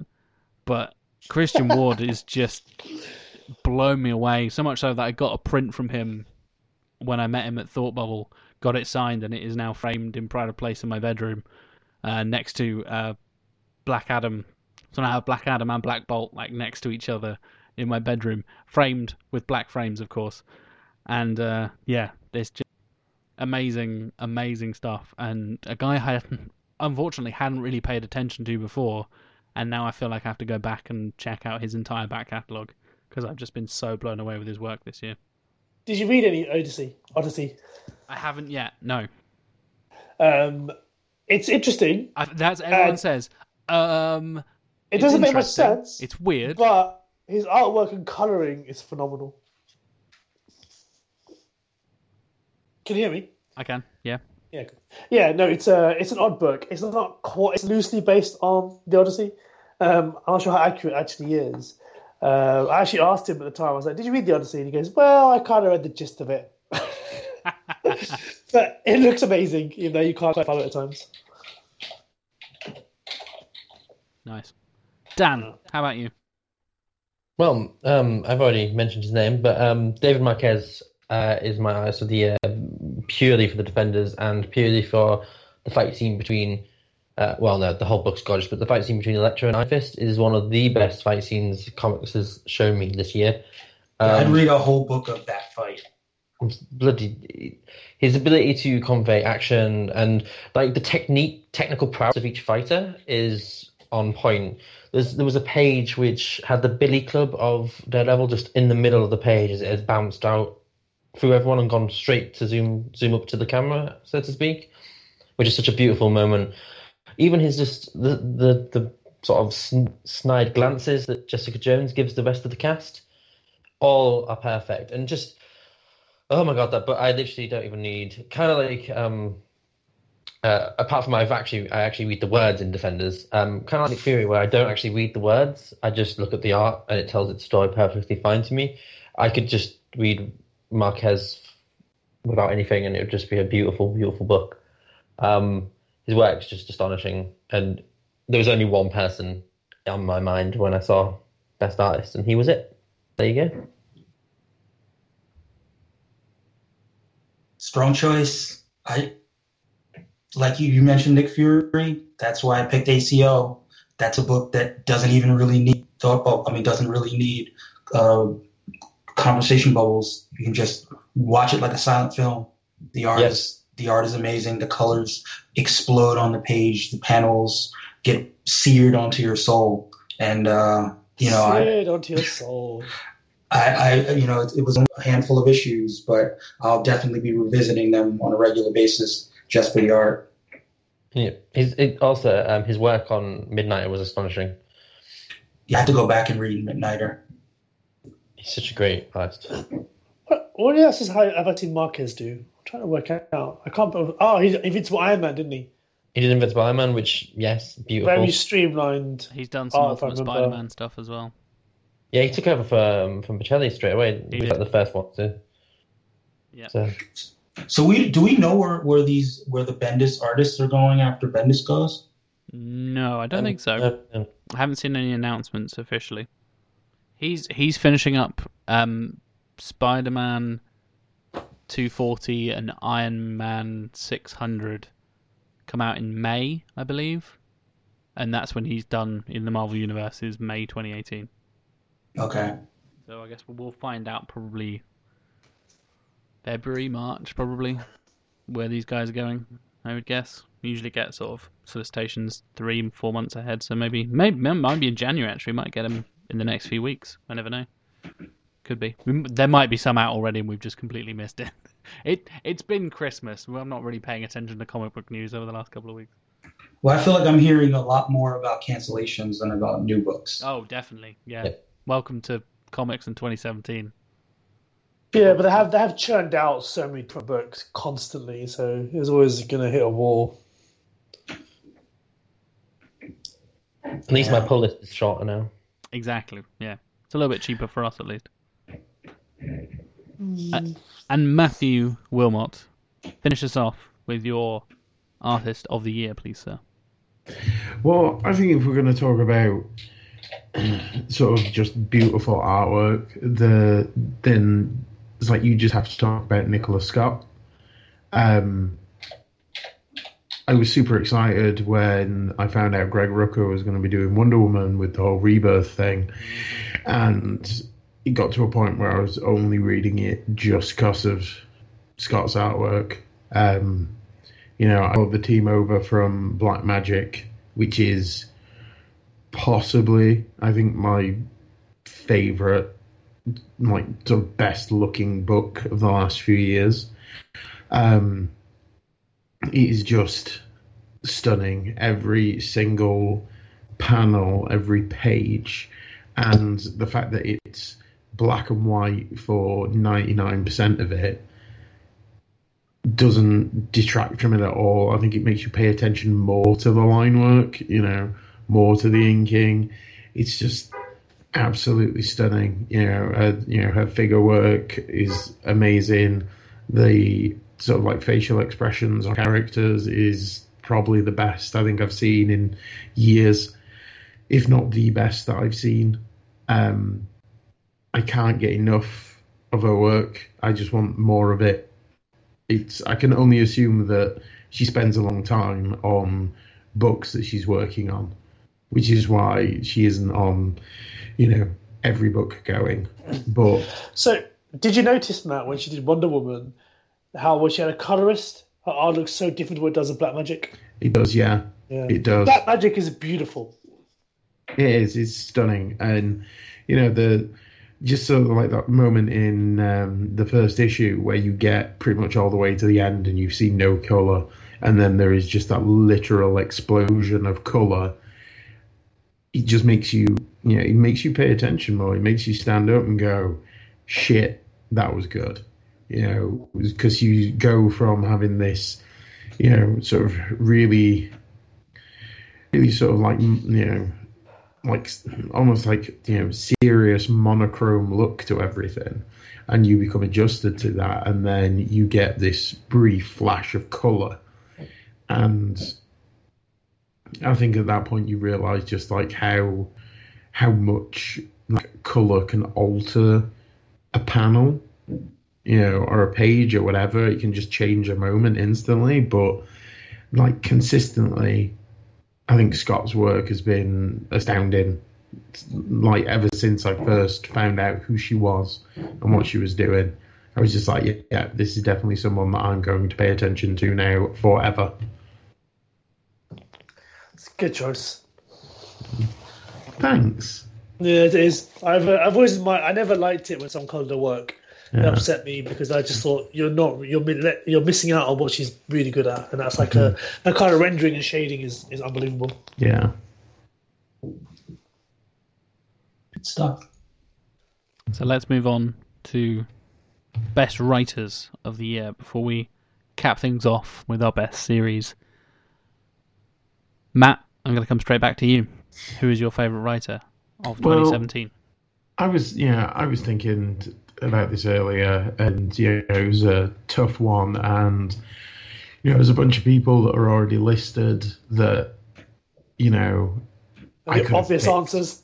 yeah, some obvious answers, um, but just obvious because they've done amazing work this year. Um, so I kind of went with my fallback plan, and I just went for Charles Soule. Um, just because you know I think he's just he's just been steady for the last couple of years. He's just been churning out like good stuff. Know, I can't can't really remember a series of his that I read that I didn't really like. You know, everything that he's done over the last few years, I've sort of been into. I've I've always been more positive about it than negative. So it's it's it's a little. I guess it's a little cop out answer in a way, um, because it's supposed to be the best one. But I feel that there are more articulate people on the show that will talk about the others that I was considering choosing. I think it's quite a controversial choice, especially when you have an X-Man sat right next to you. Yeah, Um, But- who's, uh, who's about to disagree with you? yeah. no, no, But- I agree. I agree with what you're saying. He's quite. He has like his She-Hulk is great. Um, That's his best Yeah. work. the Yeah. issues of the issues of Daredevil are not bad. However, on the flip side, you have Death of X, and then you have this the atrocious X-Men or astonishing X-Men, whatever you want to call it. Um, Did he do Did he do Death of Wolverine as well? Which was shite. um, but maybe you just can't write X-Men. Maybe that's the thing. Hmm. Inhumans books weren't that bad, if I remember correctly. So I, I think it's kind of an interesting choice, to be honest. I don't think it's a super safe bet. I think it's an interesting choice, as opposed to some of the others, which are Hmm. safe bet. And also, you know, I don't think Warren Ellis put anything out this year, so I couldn't pick him. Wildstorm. Wildstorm's amazing. Okay, so I miss Wildstorm. Yeah, pick it up. You'll like it. It's really good. I It's will. very it's very Warren Ellis. I'll do Did that anyone right see? Did anyone read his uh, Poe Dameron book? Yes. I Yes, started it. I really liked it. it's Vader. It's, it's Soule that's doing Vader at the moment, isn't it? Yeah. Yes, he's That's taken over not- from Gillen. Yeah. It's not too bad. It's not Gillen, but it's not too bad. That's quite. A, quite That's a- very much Saw though, isn't it? Like he does solid books. There we go. What about you, Kulbir? What inter- interesting and completely unconventional choice have you picked? Uh, the problem is, is that there are no. There's just. It's just the best. Like I read Batman today, and it's a double date with Lois, Selina, Bruce, and Clark. And who has a ridiculous idea to go a double date between these two couples? And yet he pulls it off in, in an, an incredible way. That And it's scene is a bit of a masterpiece. Yeah. yeah, It's just- it. It it's might just be the one good. shot of all time. It's just unbelievable. I was like, you can't do a double date. This is just ridiculous. And then the way he does it, the way he puts it together, the construct of the scene of how the men are competitive and the women are basically becoming friends because they just talk about their boys just being dickheads because they just have the bravado, and that's what it is: it's bravado versus bravado. And one person's Superman, and the idea of switching costumes because they have to go as fancy dress, it's just such a simple idea that works so beautifully and really gets to the grips of the characters.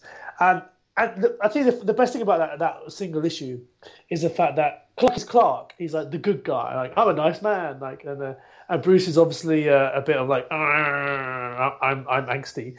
But Clark is there going, you can't. If I pitch you a ball, you can't hit it. And he's like, yes, I can. And it's Clark's arrogance that he captures just in that sort of him being nice. And he's like, and there's a moment where he's on the, the, the wheel with Lois. He's like, he can't hit my my fastball and like he's like he's fixating on this because he has to be the hardest and the strongest there is. And it's like Tom King takes those fundamental concepts of these two characters and puts them against each other in a very simple way that really just lends to such beautiful writing. And I can't praise him enough. I can't go on about him enough. Like I just think he's just that wonderful. I'm in love. Andy writes a little book called Miracle Man. I mean, Mr. Miracle, sorry, which is also Unbelievable. Many, many levels above par. I mean, there are people writing good comics these days, but I think the level which he's writing at is so high, far above a lot of people, and it's just breathtaking. And I'm very happy to be able to read him. And I'm very glad that I've been reading him for the last few years, and I got to enjoy it because I'm just enjoying it. The more I read, the better it is. I was very worried going for Batman, and this first arc had Snyder on the title because you could tell it wasn't quite him. I was like, oh, this is a bit disappointing. But then once he, once it was just him, he just flew, and like I was so proud that he was doing so well with Batman. And it, it's true. I mean, it's what I love, and it's a thing I'll keep talking about, which is why I should stop podcasting. Hell yeah! So, Hell my, yeah! You can add some But- stuff, Michael. Uh, I mean, I could add, but I feel like you've said it all, um, which is why I'm going to pivot slightly and talk about who the guy I think it might be the breakout star. Um, so maybe next year's best guy, Matthew Rosenberg, who wrote the stellar Wilson Fisk uh, Kingpin. He's writing the hell out of Secret Warriors, and he's actually making the Punisher interesting, which you can't really say that about many people. So he's he's he's he's kind of like my blue chipper for next year. I think he's going to do big things. He you know he's the good guy that I would pick to pick up maybe some of the defenders stuff if they want to move forward with um, once Bendis leaves. Um, so that's going to be my choice is as the one A to the real one that is Tom King. Rosenberg is pretty pretty great actually. He also seems really nice. He seems like a really nice man. That's true. He does. Oh, he did. He did four kids walking to four kids walking to a bank. Yeah, Oh, that's fucking fantastic. took you long enough.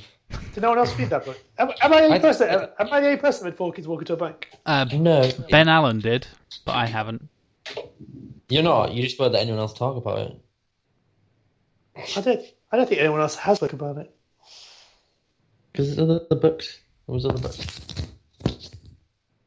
Anyway. Aw. Dan, who's your favourite writer of the year? Mariko Tamaki is my favorite writer, not just because she wrote a Supergirl book, but because She-Hulk, or Hulk as it should still be named, is possibly Marvel's second greatest comic of the year. oh, that's great. Um, It really is.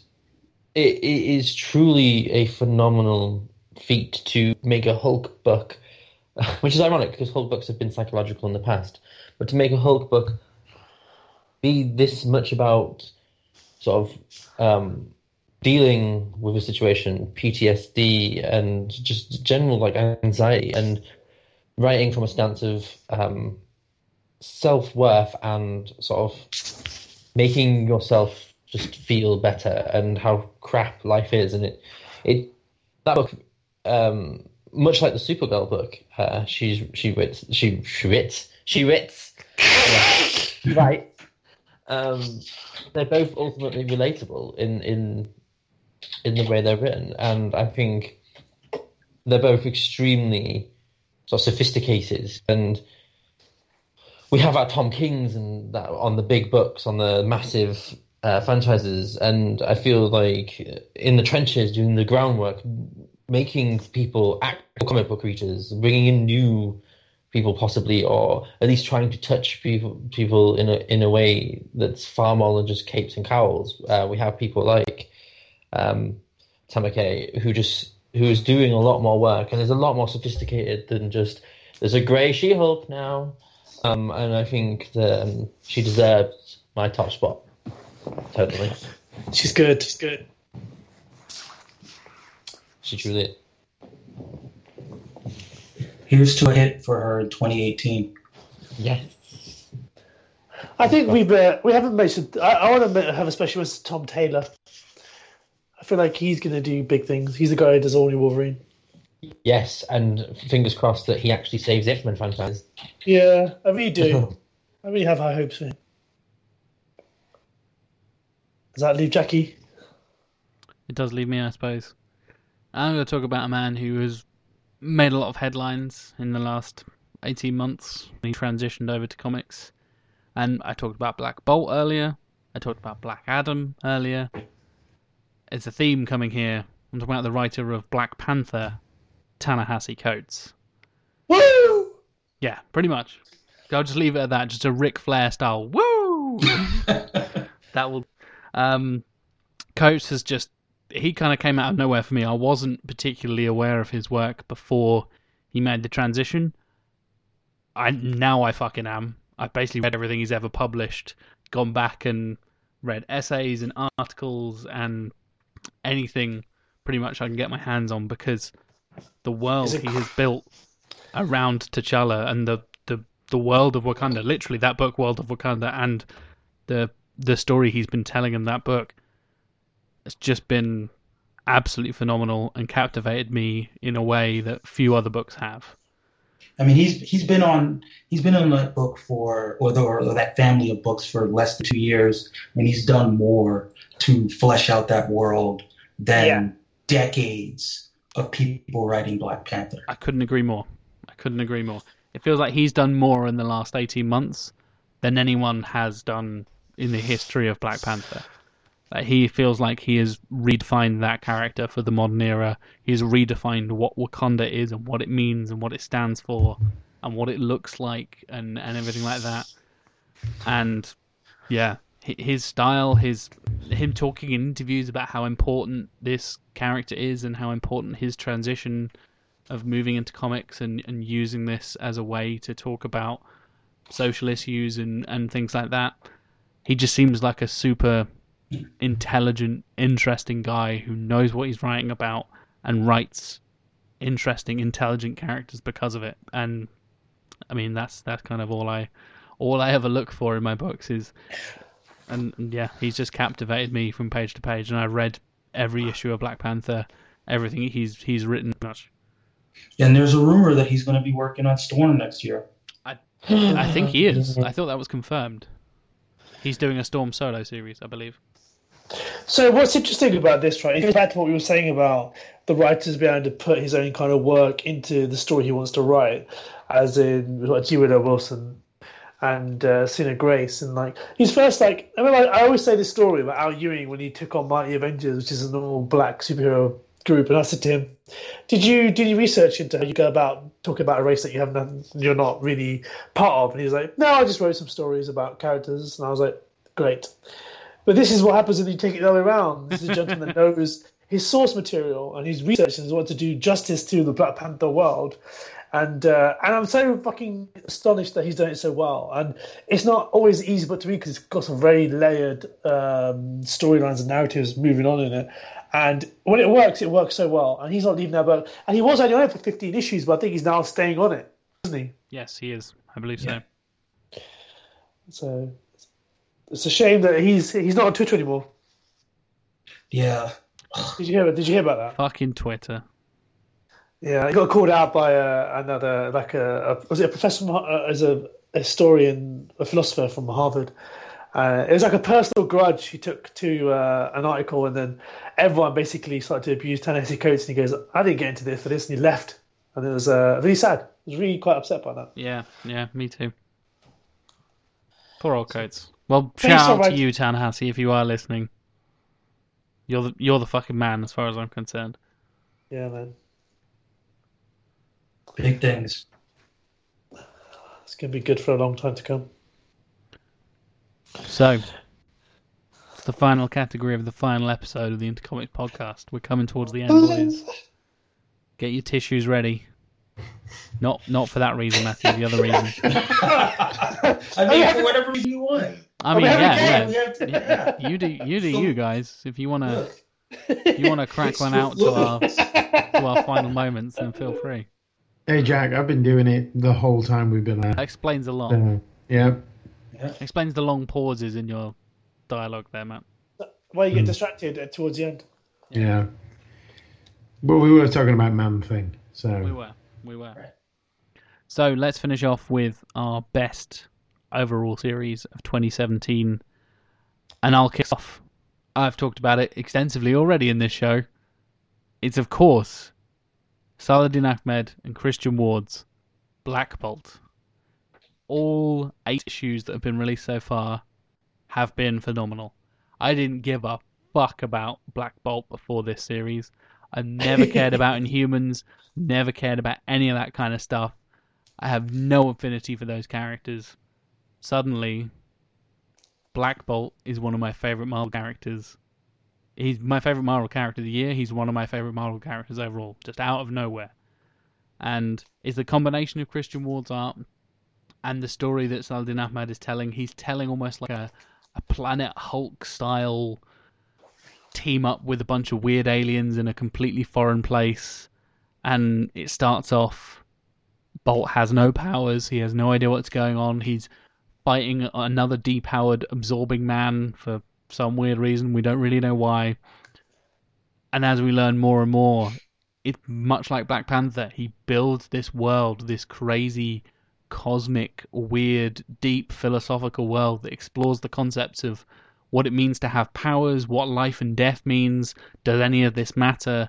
It tackles really deep, powerful issues from page to page, and I've just been captivated with every panel and every word. And uh, yeah, Black Bolt is easily my pick for series of the year. Has anybody else been reading it enjoying it, or am I on my own here?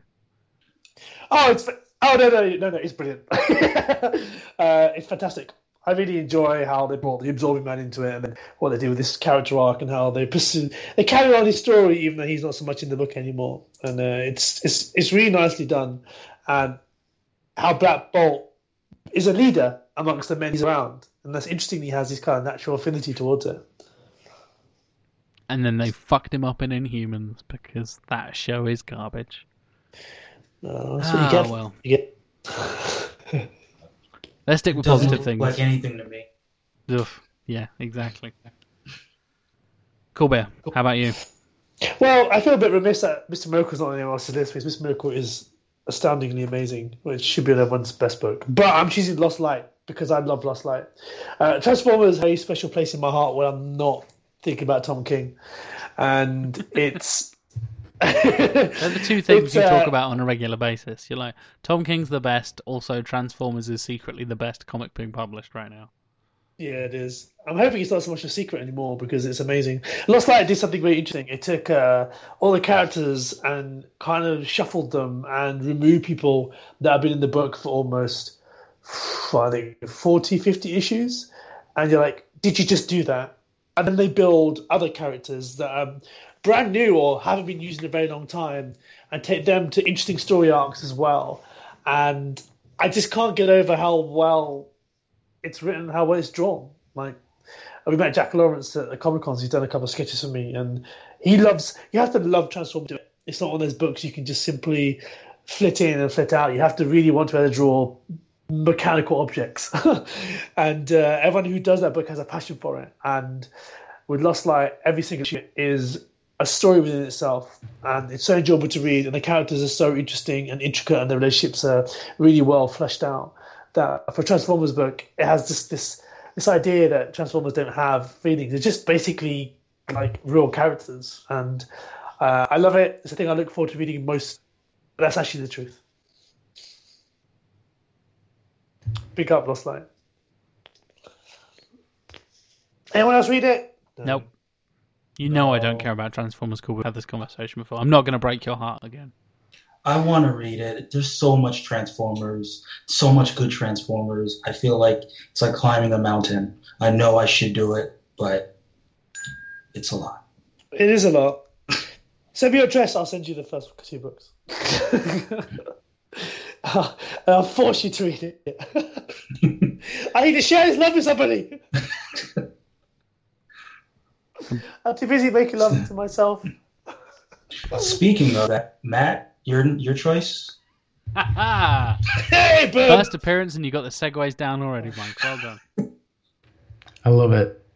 We should have got you on sooner, Mike. Absolutely. This is clear evidence that you should have been on day one, Mike. Yeah. You could have, you know, stopped Kulbir from coming on. It would have been great. Oh wow! I will not be part of your one brown person quota. Affirmative action. We needed a token brown guy, and we ended up with In- Kulbir, I guess. In my defense, I, I don't see Kulbir as brown. I see him as, you know, doctor. So, yeah, I can't get out of this one. Nope. No. nope. You're, you're, you're stuck, I'm afraid. Tell us about Yeah. a good comic book instead. Well, much like um, how Dan and Ian felt about Iceman, and their sort of, you know, how they were able to connect to it on a, you know, sort of like a deeper level. That's sort of how I've been with the latest Hulk series. You know, it's sort of, I- it's it's it kind of sounds stupid to say that you know you've got a book that deals with sort of you know mental anguish, mental health issues, and you know anxiety and PTSD and all that sort of stuff. But I think this series deals with it in a very unique way. It isn't just a case of I'm angry. You know, they actually sort of like look at what it does to a person. You know how it you know sort of changes and molds a person, and you know that's something that's sort of like really, really sort of hit me from the first issue. Um, I I think I was a little late coming to it. Uh, I think it'd been out for a couple of issues before I picked it up, um, and I know I haven't read the last couple of issues. Um, but you know, I, I I just love that book. Um, you know, I just, I mentioned Charles Soule earlier on, and you know, I loved his twelve issues of She-Hulk from a couple of years ago, but that was a completely different animal. I loved that book because that was Jen just sort of, you know, being a lawyer, and that's what I wanted right then. But I feel that I need this book in my life more than I think I've needed any other book. You know, it's sort of like it's almost become sort of like therapy for me. Um, to be able to to like pick up a book and read about people's sort of experiences, you know, dealing with you know anxiety related issues and you know loss and trauma. It's it's it's been it's been a big deal, and I don't think I've talked about it enough.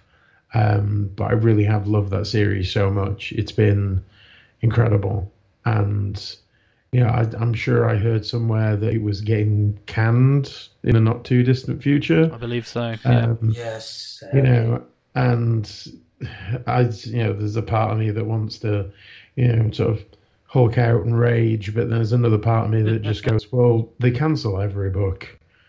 You know, let's be honest, if they don't cancel it, they just rebrand it. You know, so I'm just going to enjoy it while it lasts. Um, but for me, it has been it, it, it has been the best book of the year. Nice. Oh, Nice. Good choice. Good choice, Matt. Dan, Nick. on to you. Well, it wouldn't be a episode of the Internet Comics podcast if I didn't talk about um, Jason Aaron. I mean, I'll tell you yeah, one, I'll tell you one thing. Tell we- you we're one talking thing, best, not worst here, right? But Jack hasn't mentioned BKV at all this whole podcast. I know it's weird, but you never know. Before the end, There's still time, cool. There's still time. but um, how much I don't like his ex work, his Thor work will go down in history long before I'm long after we're all dead. Um, as one of the greatest, if not the greatest, Thor run. Uh, Oh, Whoa. And it is for me the symbol single greatest uh, modern superhero saga that has been produced. And um, this year, Jane has fought the Phoenix, uh, met Quentin Quire, and they've produced a war god, to name a few things, and it's all so beautifully rendered by one by Russell Dauterman and uh, Matt Wilson, arguably the greatest superhero um, art team outside of David Marquez and Justin Ponsor um, at the moment. And what I love about it is that for all its space opera and all its sort of grand tapestry, Aaron never loses sight of how vulnerable and generally weak um, sort of his characters can be in, in, in the face of adversity, and how when they do have the moments where they stand, it echoes so much better than any of the other. That's that's you know, let's raise, raise my shield for the ninth time in this one issue. Um, when Jane stands and punches for um, Odin, sorry, in the face, um, it just I don't know, it just it just makes a, a shockwave. Like he's not, she's not just punching Odin. She's punching, she's meta, it's sort of metatextually punching the fans that dislike a female Thor. Um, when Jane can't put the hammer down because she knows it's the right thing to do, she stands up for all of us. It it, it just is so much poetry in motion in that book, and it is astonishing that it is kept up so much, and it is hurtling to the only logical conclusion hopefully. Because if they can't stick the landing, then oh dear. But um, at this present moment in time, it, it is superhero comics at its best, at its most inspiring, and at its most awe. it'll, it'll, it'll, nail, it'll nail the landing. Oh, of course it'll nail the landing, I hope. But we've got to be cautious in these times. But um, I feel sorry for anyone who tries to pick up Thor after this book, um, to write it, not physically read it. Um, That's right. It'll be Charles. So Yeah. But at the end of the day, we're here to talk about amazing comics, and The Mighty Thor is one of the best. Um, one of the best I've ever, ever read. Um, so there I you mean, go. he's he's on that run for how many years now? Six years. Forever. Probably Five or six, right? He's lasted longer than the blog did, which is about five years. And longer than this podcast. Yeah, that's amazing. Oh, Oh. sad. Mm. Well, and I guess why don't you cheer us all up? And since you kicked us off, Mike, let you have the final say on the final episode. Well, I said a little bit about Jessica Jones, so I won't belabor that point. Great book, pick it up, read it. But my choice, the fun, the funnest, if you will, read of the year for me has been Infamous Iron Man. That's uh, Doctor Doom playing the part of Iron Man, and um, being Doctor Doom, but being on the side of the angels. And um, you know, I was flipping through the pages of the last issue where, of all people, he does battle with Mephisto. And Mephisto takes time out of his battle to speak directly to the audience. And you would think that it wouldn't hit the way it did, but it actually works to have Mephisto tell the audience that he is not the only cosmic entity that can't stand Doctor Doom. Um,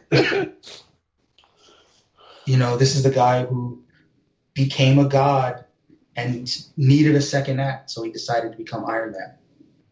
So it's hard to it's hard to live up to the epic, the the other books that I'm sure in a lot of ways are to Infamous Iron Man, but it was a fun read, and I am glad that I read it. I feel like as a fan of Doctor Doom and as a fan of the legacy of the Fantastic, it was good to see this character and his interactions with his former enemies and trying to make amends for all the wrong he's done. Uh, if there's anything about uh, that sort of speaks to what's happening in the world right now, it's the idea of someone evil trying to be super good. Even if it doesn't work, it's good that they tried. Cool. Yeah. Doesn't- And yeah, So that pretty much wraps us up for the entire show. I'm sure we'll all we'll go around and uh, I'll let you guys, you know, have a little say and a goodbye and things like that. But I'm right in thinking that Rob Richardson has sent us a little something, Matt. Uh, he has, yeah. Um, he was very sad that he couldn't be on the show. Um, sort of last minute issues um, sort of stopped him from being here, but he uh, sent me a, a message yesterday and asked me if I could just read it out on the show. Um, and I'm going to because Rob is awesome, and he was such a great person to have on the show. And you know, I, I hope we didn't beat him up too much for being the DC fanboy that he is, because you know we we love you to pieces, Rob. Uh, so we didn't we didn't actually mean any of it. Um, and you've got the coolest kids ever. Um, so yeah, this one th- this one's a message from Rob to all of our listeners and to all of us as well. And he says, um, just wanted to say that it's been an absolute pleasure being able to contribute to the Intercomics podcasts over the last few years intermittently. So as a fan of the Intercomics pod and an amateur comic book journalist, it was an honor to be invited into the show initially, and even better to be invited back regularly to participate. It's been a great source of personal joy to be able to discuss comic books and the medium within uh, a group of uh, like-minded individuals who I now consider to be great friends. I'll certainly miss the podcast, and I'm looking forward to whatever adventures we all get up to in the future. Be it Matt practicing apothecary in his new position, Dan scribing legendary novels, Jack hosting the shit out of 95% of all the shows on the internet, or Kulbir's continued adventures as a thespian. um, and he just finishes off saying, All the best, Jen. It's been an honor serving with you. And it has been an honor serving with you as well, Rob. You are Absolutely. the most fun Amen. whenever you were on the show. Oh, uh, it's a shame it's been so long. Yeah, and it was it was nice to have another another known voice. Another Doncaster lad. Yeah, another another Donny lad, the Donny duo. The dynamic back. Donny duo, I'll have you know. yeah, we'll be back. All right, we'll sort That's, something that's the name of your spin off podcast right there. Yeah, the dynamic Donny duo. Oh, did you read this, mate? I did. I. It was shite. I thought it was shite. So no, let's have a cup of tea and a pie. Mike, do you understand a word he's saying right now? I, I'm, I'm hoping that I'll get us the translation a little bit later. I'll transcribe it for you, don't worry. Hmm. Yeah, I, I hope you do it in sort of like the Queen's English as well. I speak only the Queen's English, Matthew, of course. Oh, well, good, excellent. um, but well, while I've got the microphone, and I may as well may as well say my piece, uh, and then you know you don't have to listen to my voice anymore. Um, Oh, oh, uh, Yay. but it's um, to, to echo s- sentiment. It really has been an honour and a pleasure, boys. Um, going back to that, you know, listening to that first ever Into Comics podcast, which is, you know, let's be honest, it's ropey. Um, How dare you, sir? it's hey, hey, The finest you- audio quality only available. good. hey, you got it, you got it sorted out really quickly. But that first, that first you know introduction is it's it's a little rough, but you know my you won me over, you stole my heart as it were, um, and then you know getting to be a listener, and then ultimately coming on the show for the amalgam universe crossover event spectacular as it was. Um, that was just a blast, and you know the fact that you know you liked me enough to keep me around was it, it, it meant a lot. Um, you know, as as you all know, and you know, as I'm sure many listeners know, I've had a sort of shitty run of it these last couple of years, but it was always it was always nice. It was always a good time when I was getting the you know jump on Skype and talk comics with my friends for a few hours. So you know, I uh, I am gonna miss it. I really am. Um, and I know that we'll, you know, we'll all stay in touch and we'll still continue to talk bollocks about comics. Of course. That's never going to stop. Uh, it's just that we won't ever have to argue who's going to edit this week ever again. Uh, and for that, I'm eternally grateful because those those weeks when it was uh, we all take turns and you do a month of edits, that that was to kill a man. Ah, the dark days. The dark, dark days. But yeah, thank you very much, boys. It is it has truly been a treat. Right back at you, Matt. Absolutely, absolutely. It's been been a pleasure. Uh, Uh, Kulbir. We'll come to you next. What would you like your closing statement to be about the show? So you know my thought, my thoughts on letting things end, right? um, well, it's interesting because I, don't- I don't think you guys realize how much of an outlet this is. Uh, this has been because you guys invited me on the show and we hadn't really spoken, Hmm. And we hadn't met at that time in real life. We, And it was we, just a case of- we'd read your blog, but not actually kind of spoken to you in person, kind of thing. which is like really touching because I think I was devoted to my blog. I mean, I wrote 600 posts for God's sake, it was crazy. And then I got to a point where I was like, I really need to engage with people, and as much as you engage with Twitter, that's it's never quite the same. And then over the last couple of years, things on Twitter aren't as engaging anymore. Um, but I always, uh, and, and my blog, as I love writing, I never engage as much with it anymore because I got not bored, but I found myself writing about the same stuff again and again and again, and I realized I had to change. But then this has been that bridge, and I've been on this show. I love talking about it, which is the reason why I can't let it go. So I do want to do more stuff next year, and I do want to do some other things, but because I don't get to talk comics, I don't get to talk to anyone who reads comics where I live and the people that I know. So, and because I tweet about it, well, I can't talk about it. There has to be something else. But it's been so much fun to bitch to whine and, and talk about butts. Yeah. and uh, and I won't ever have that again, and that makes me sad. But one more. Um, but it was always good fun to be chatting to you guys, and I'm I'm grateful for you inviting me on to do that. Like I said, I, I was a fan of yours as well, Kulbir, before we kind of really properly connected and hmm. and had you on the show. So it's been really cool having you as a regular host, joining us for the the volume two side of things. And yeah, it's been a pleasure, and I expect big things from you in the future. I think this is almost more of a watch this space kind of announcement from you. I think I can I can see, like you said, I- you I you going on to I- big and better things. I, I love comics too much. They play too much the important part of like the catharsis of my life. They really do. Like you've no idea. Like uh, uh, if I don't read comics in a week, I get quite kind of miserable. Like I get chi- a chance to kind of switch off from my real life, which is not that easy at times. And that's why it has to carry on. There's no doubt about that. I'll come next to a guy who's now seen it from both sides as a listener and now joining us for the final episode. Mike, do you have any final thoughts?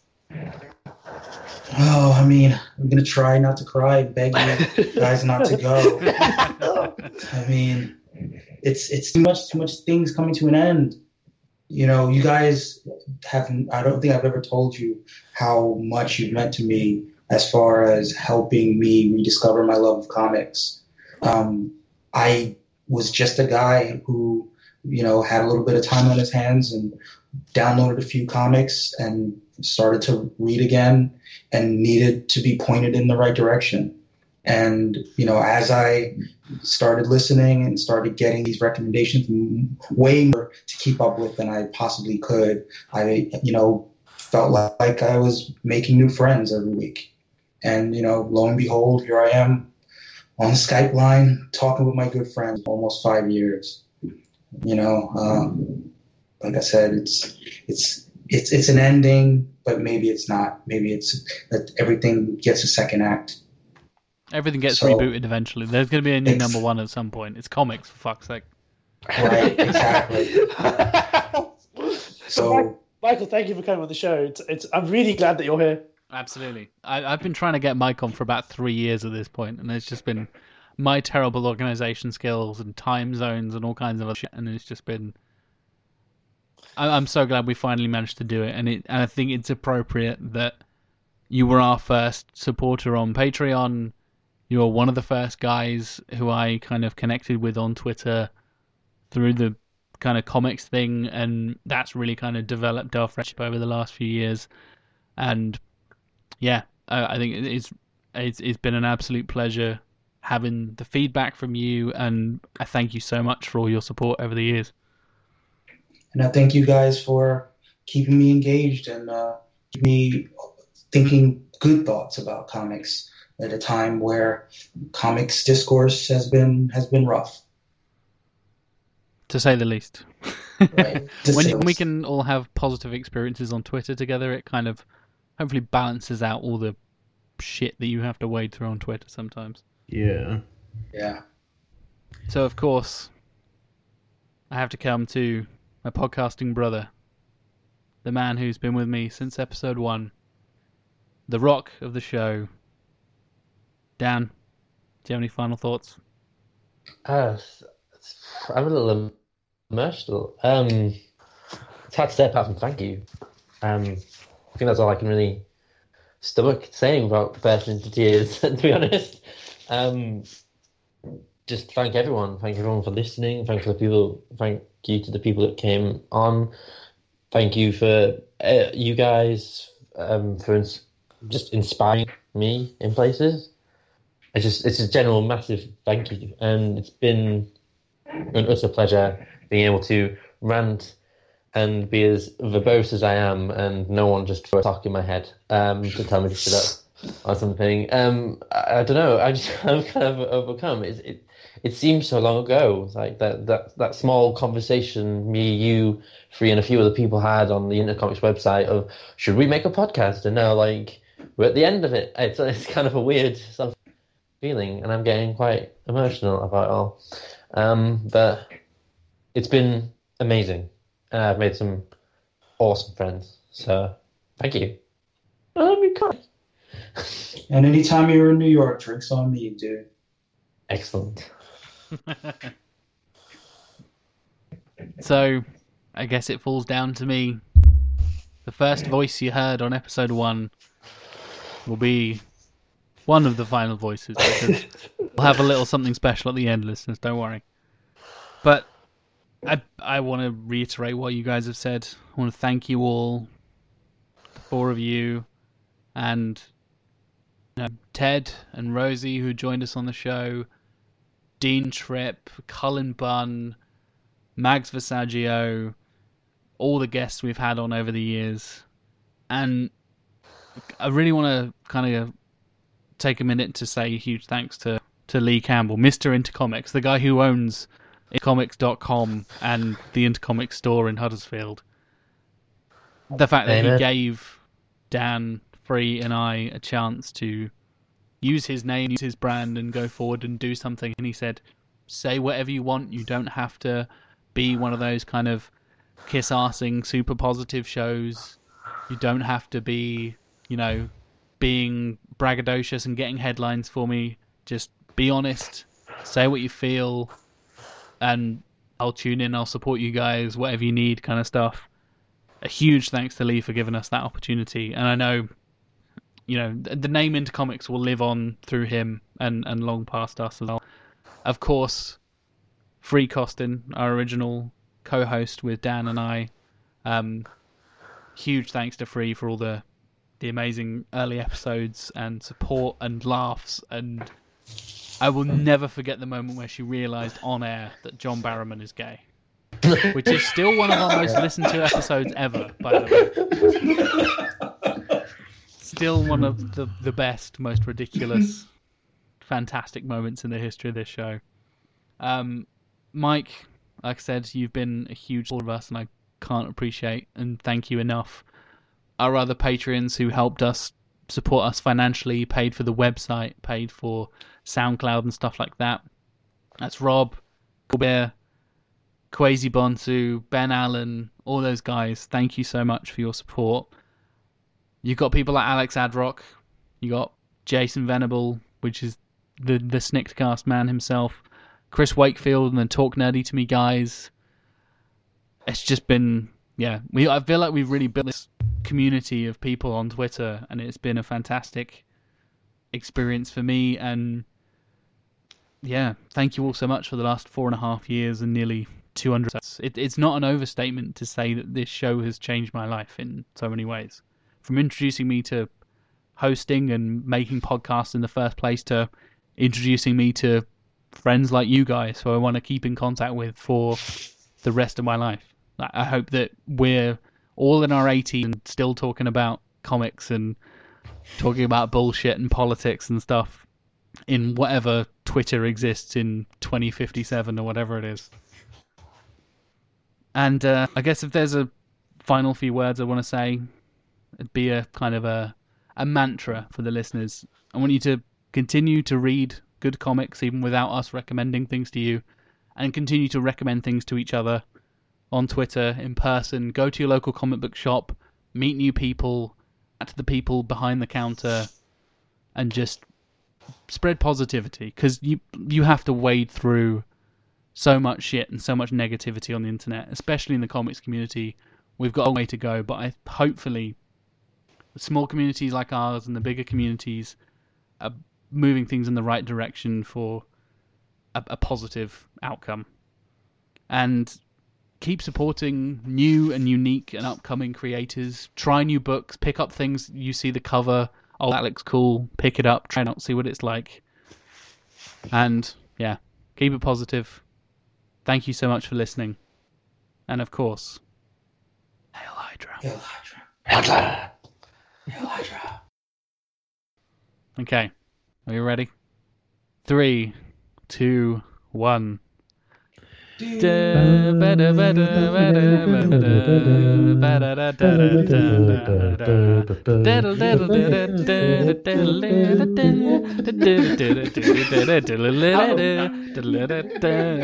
Wow. It was so much easier when we were drunk. I know, right? It's, it's so much easier in person.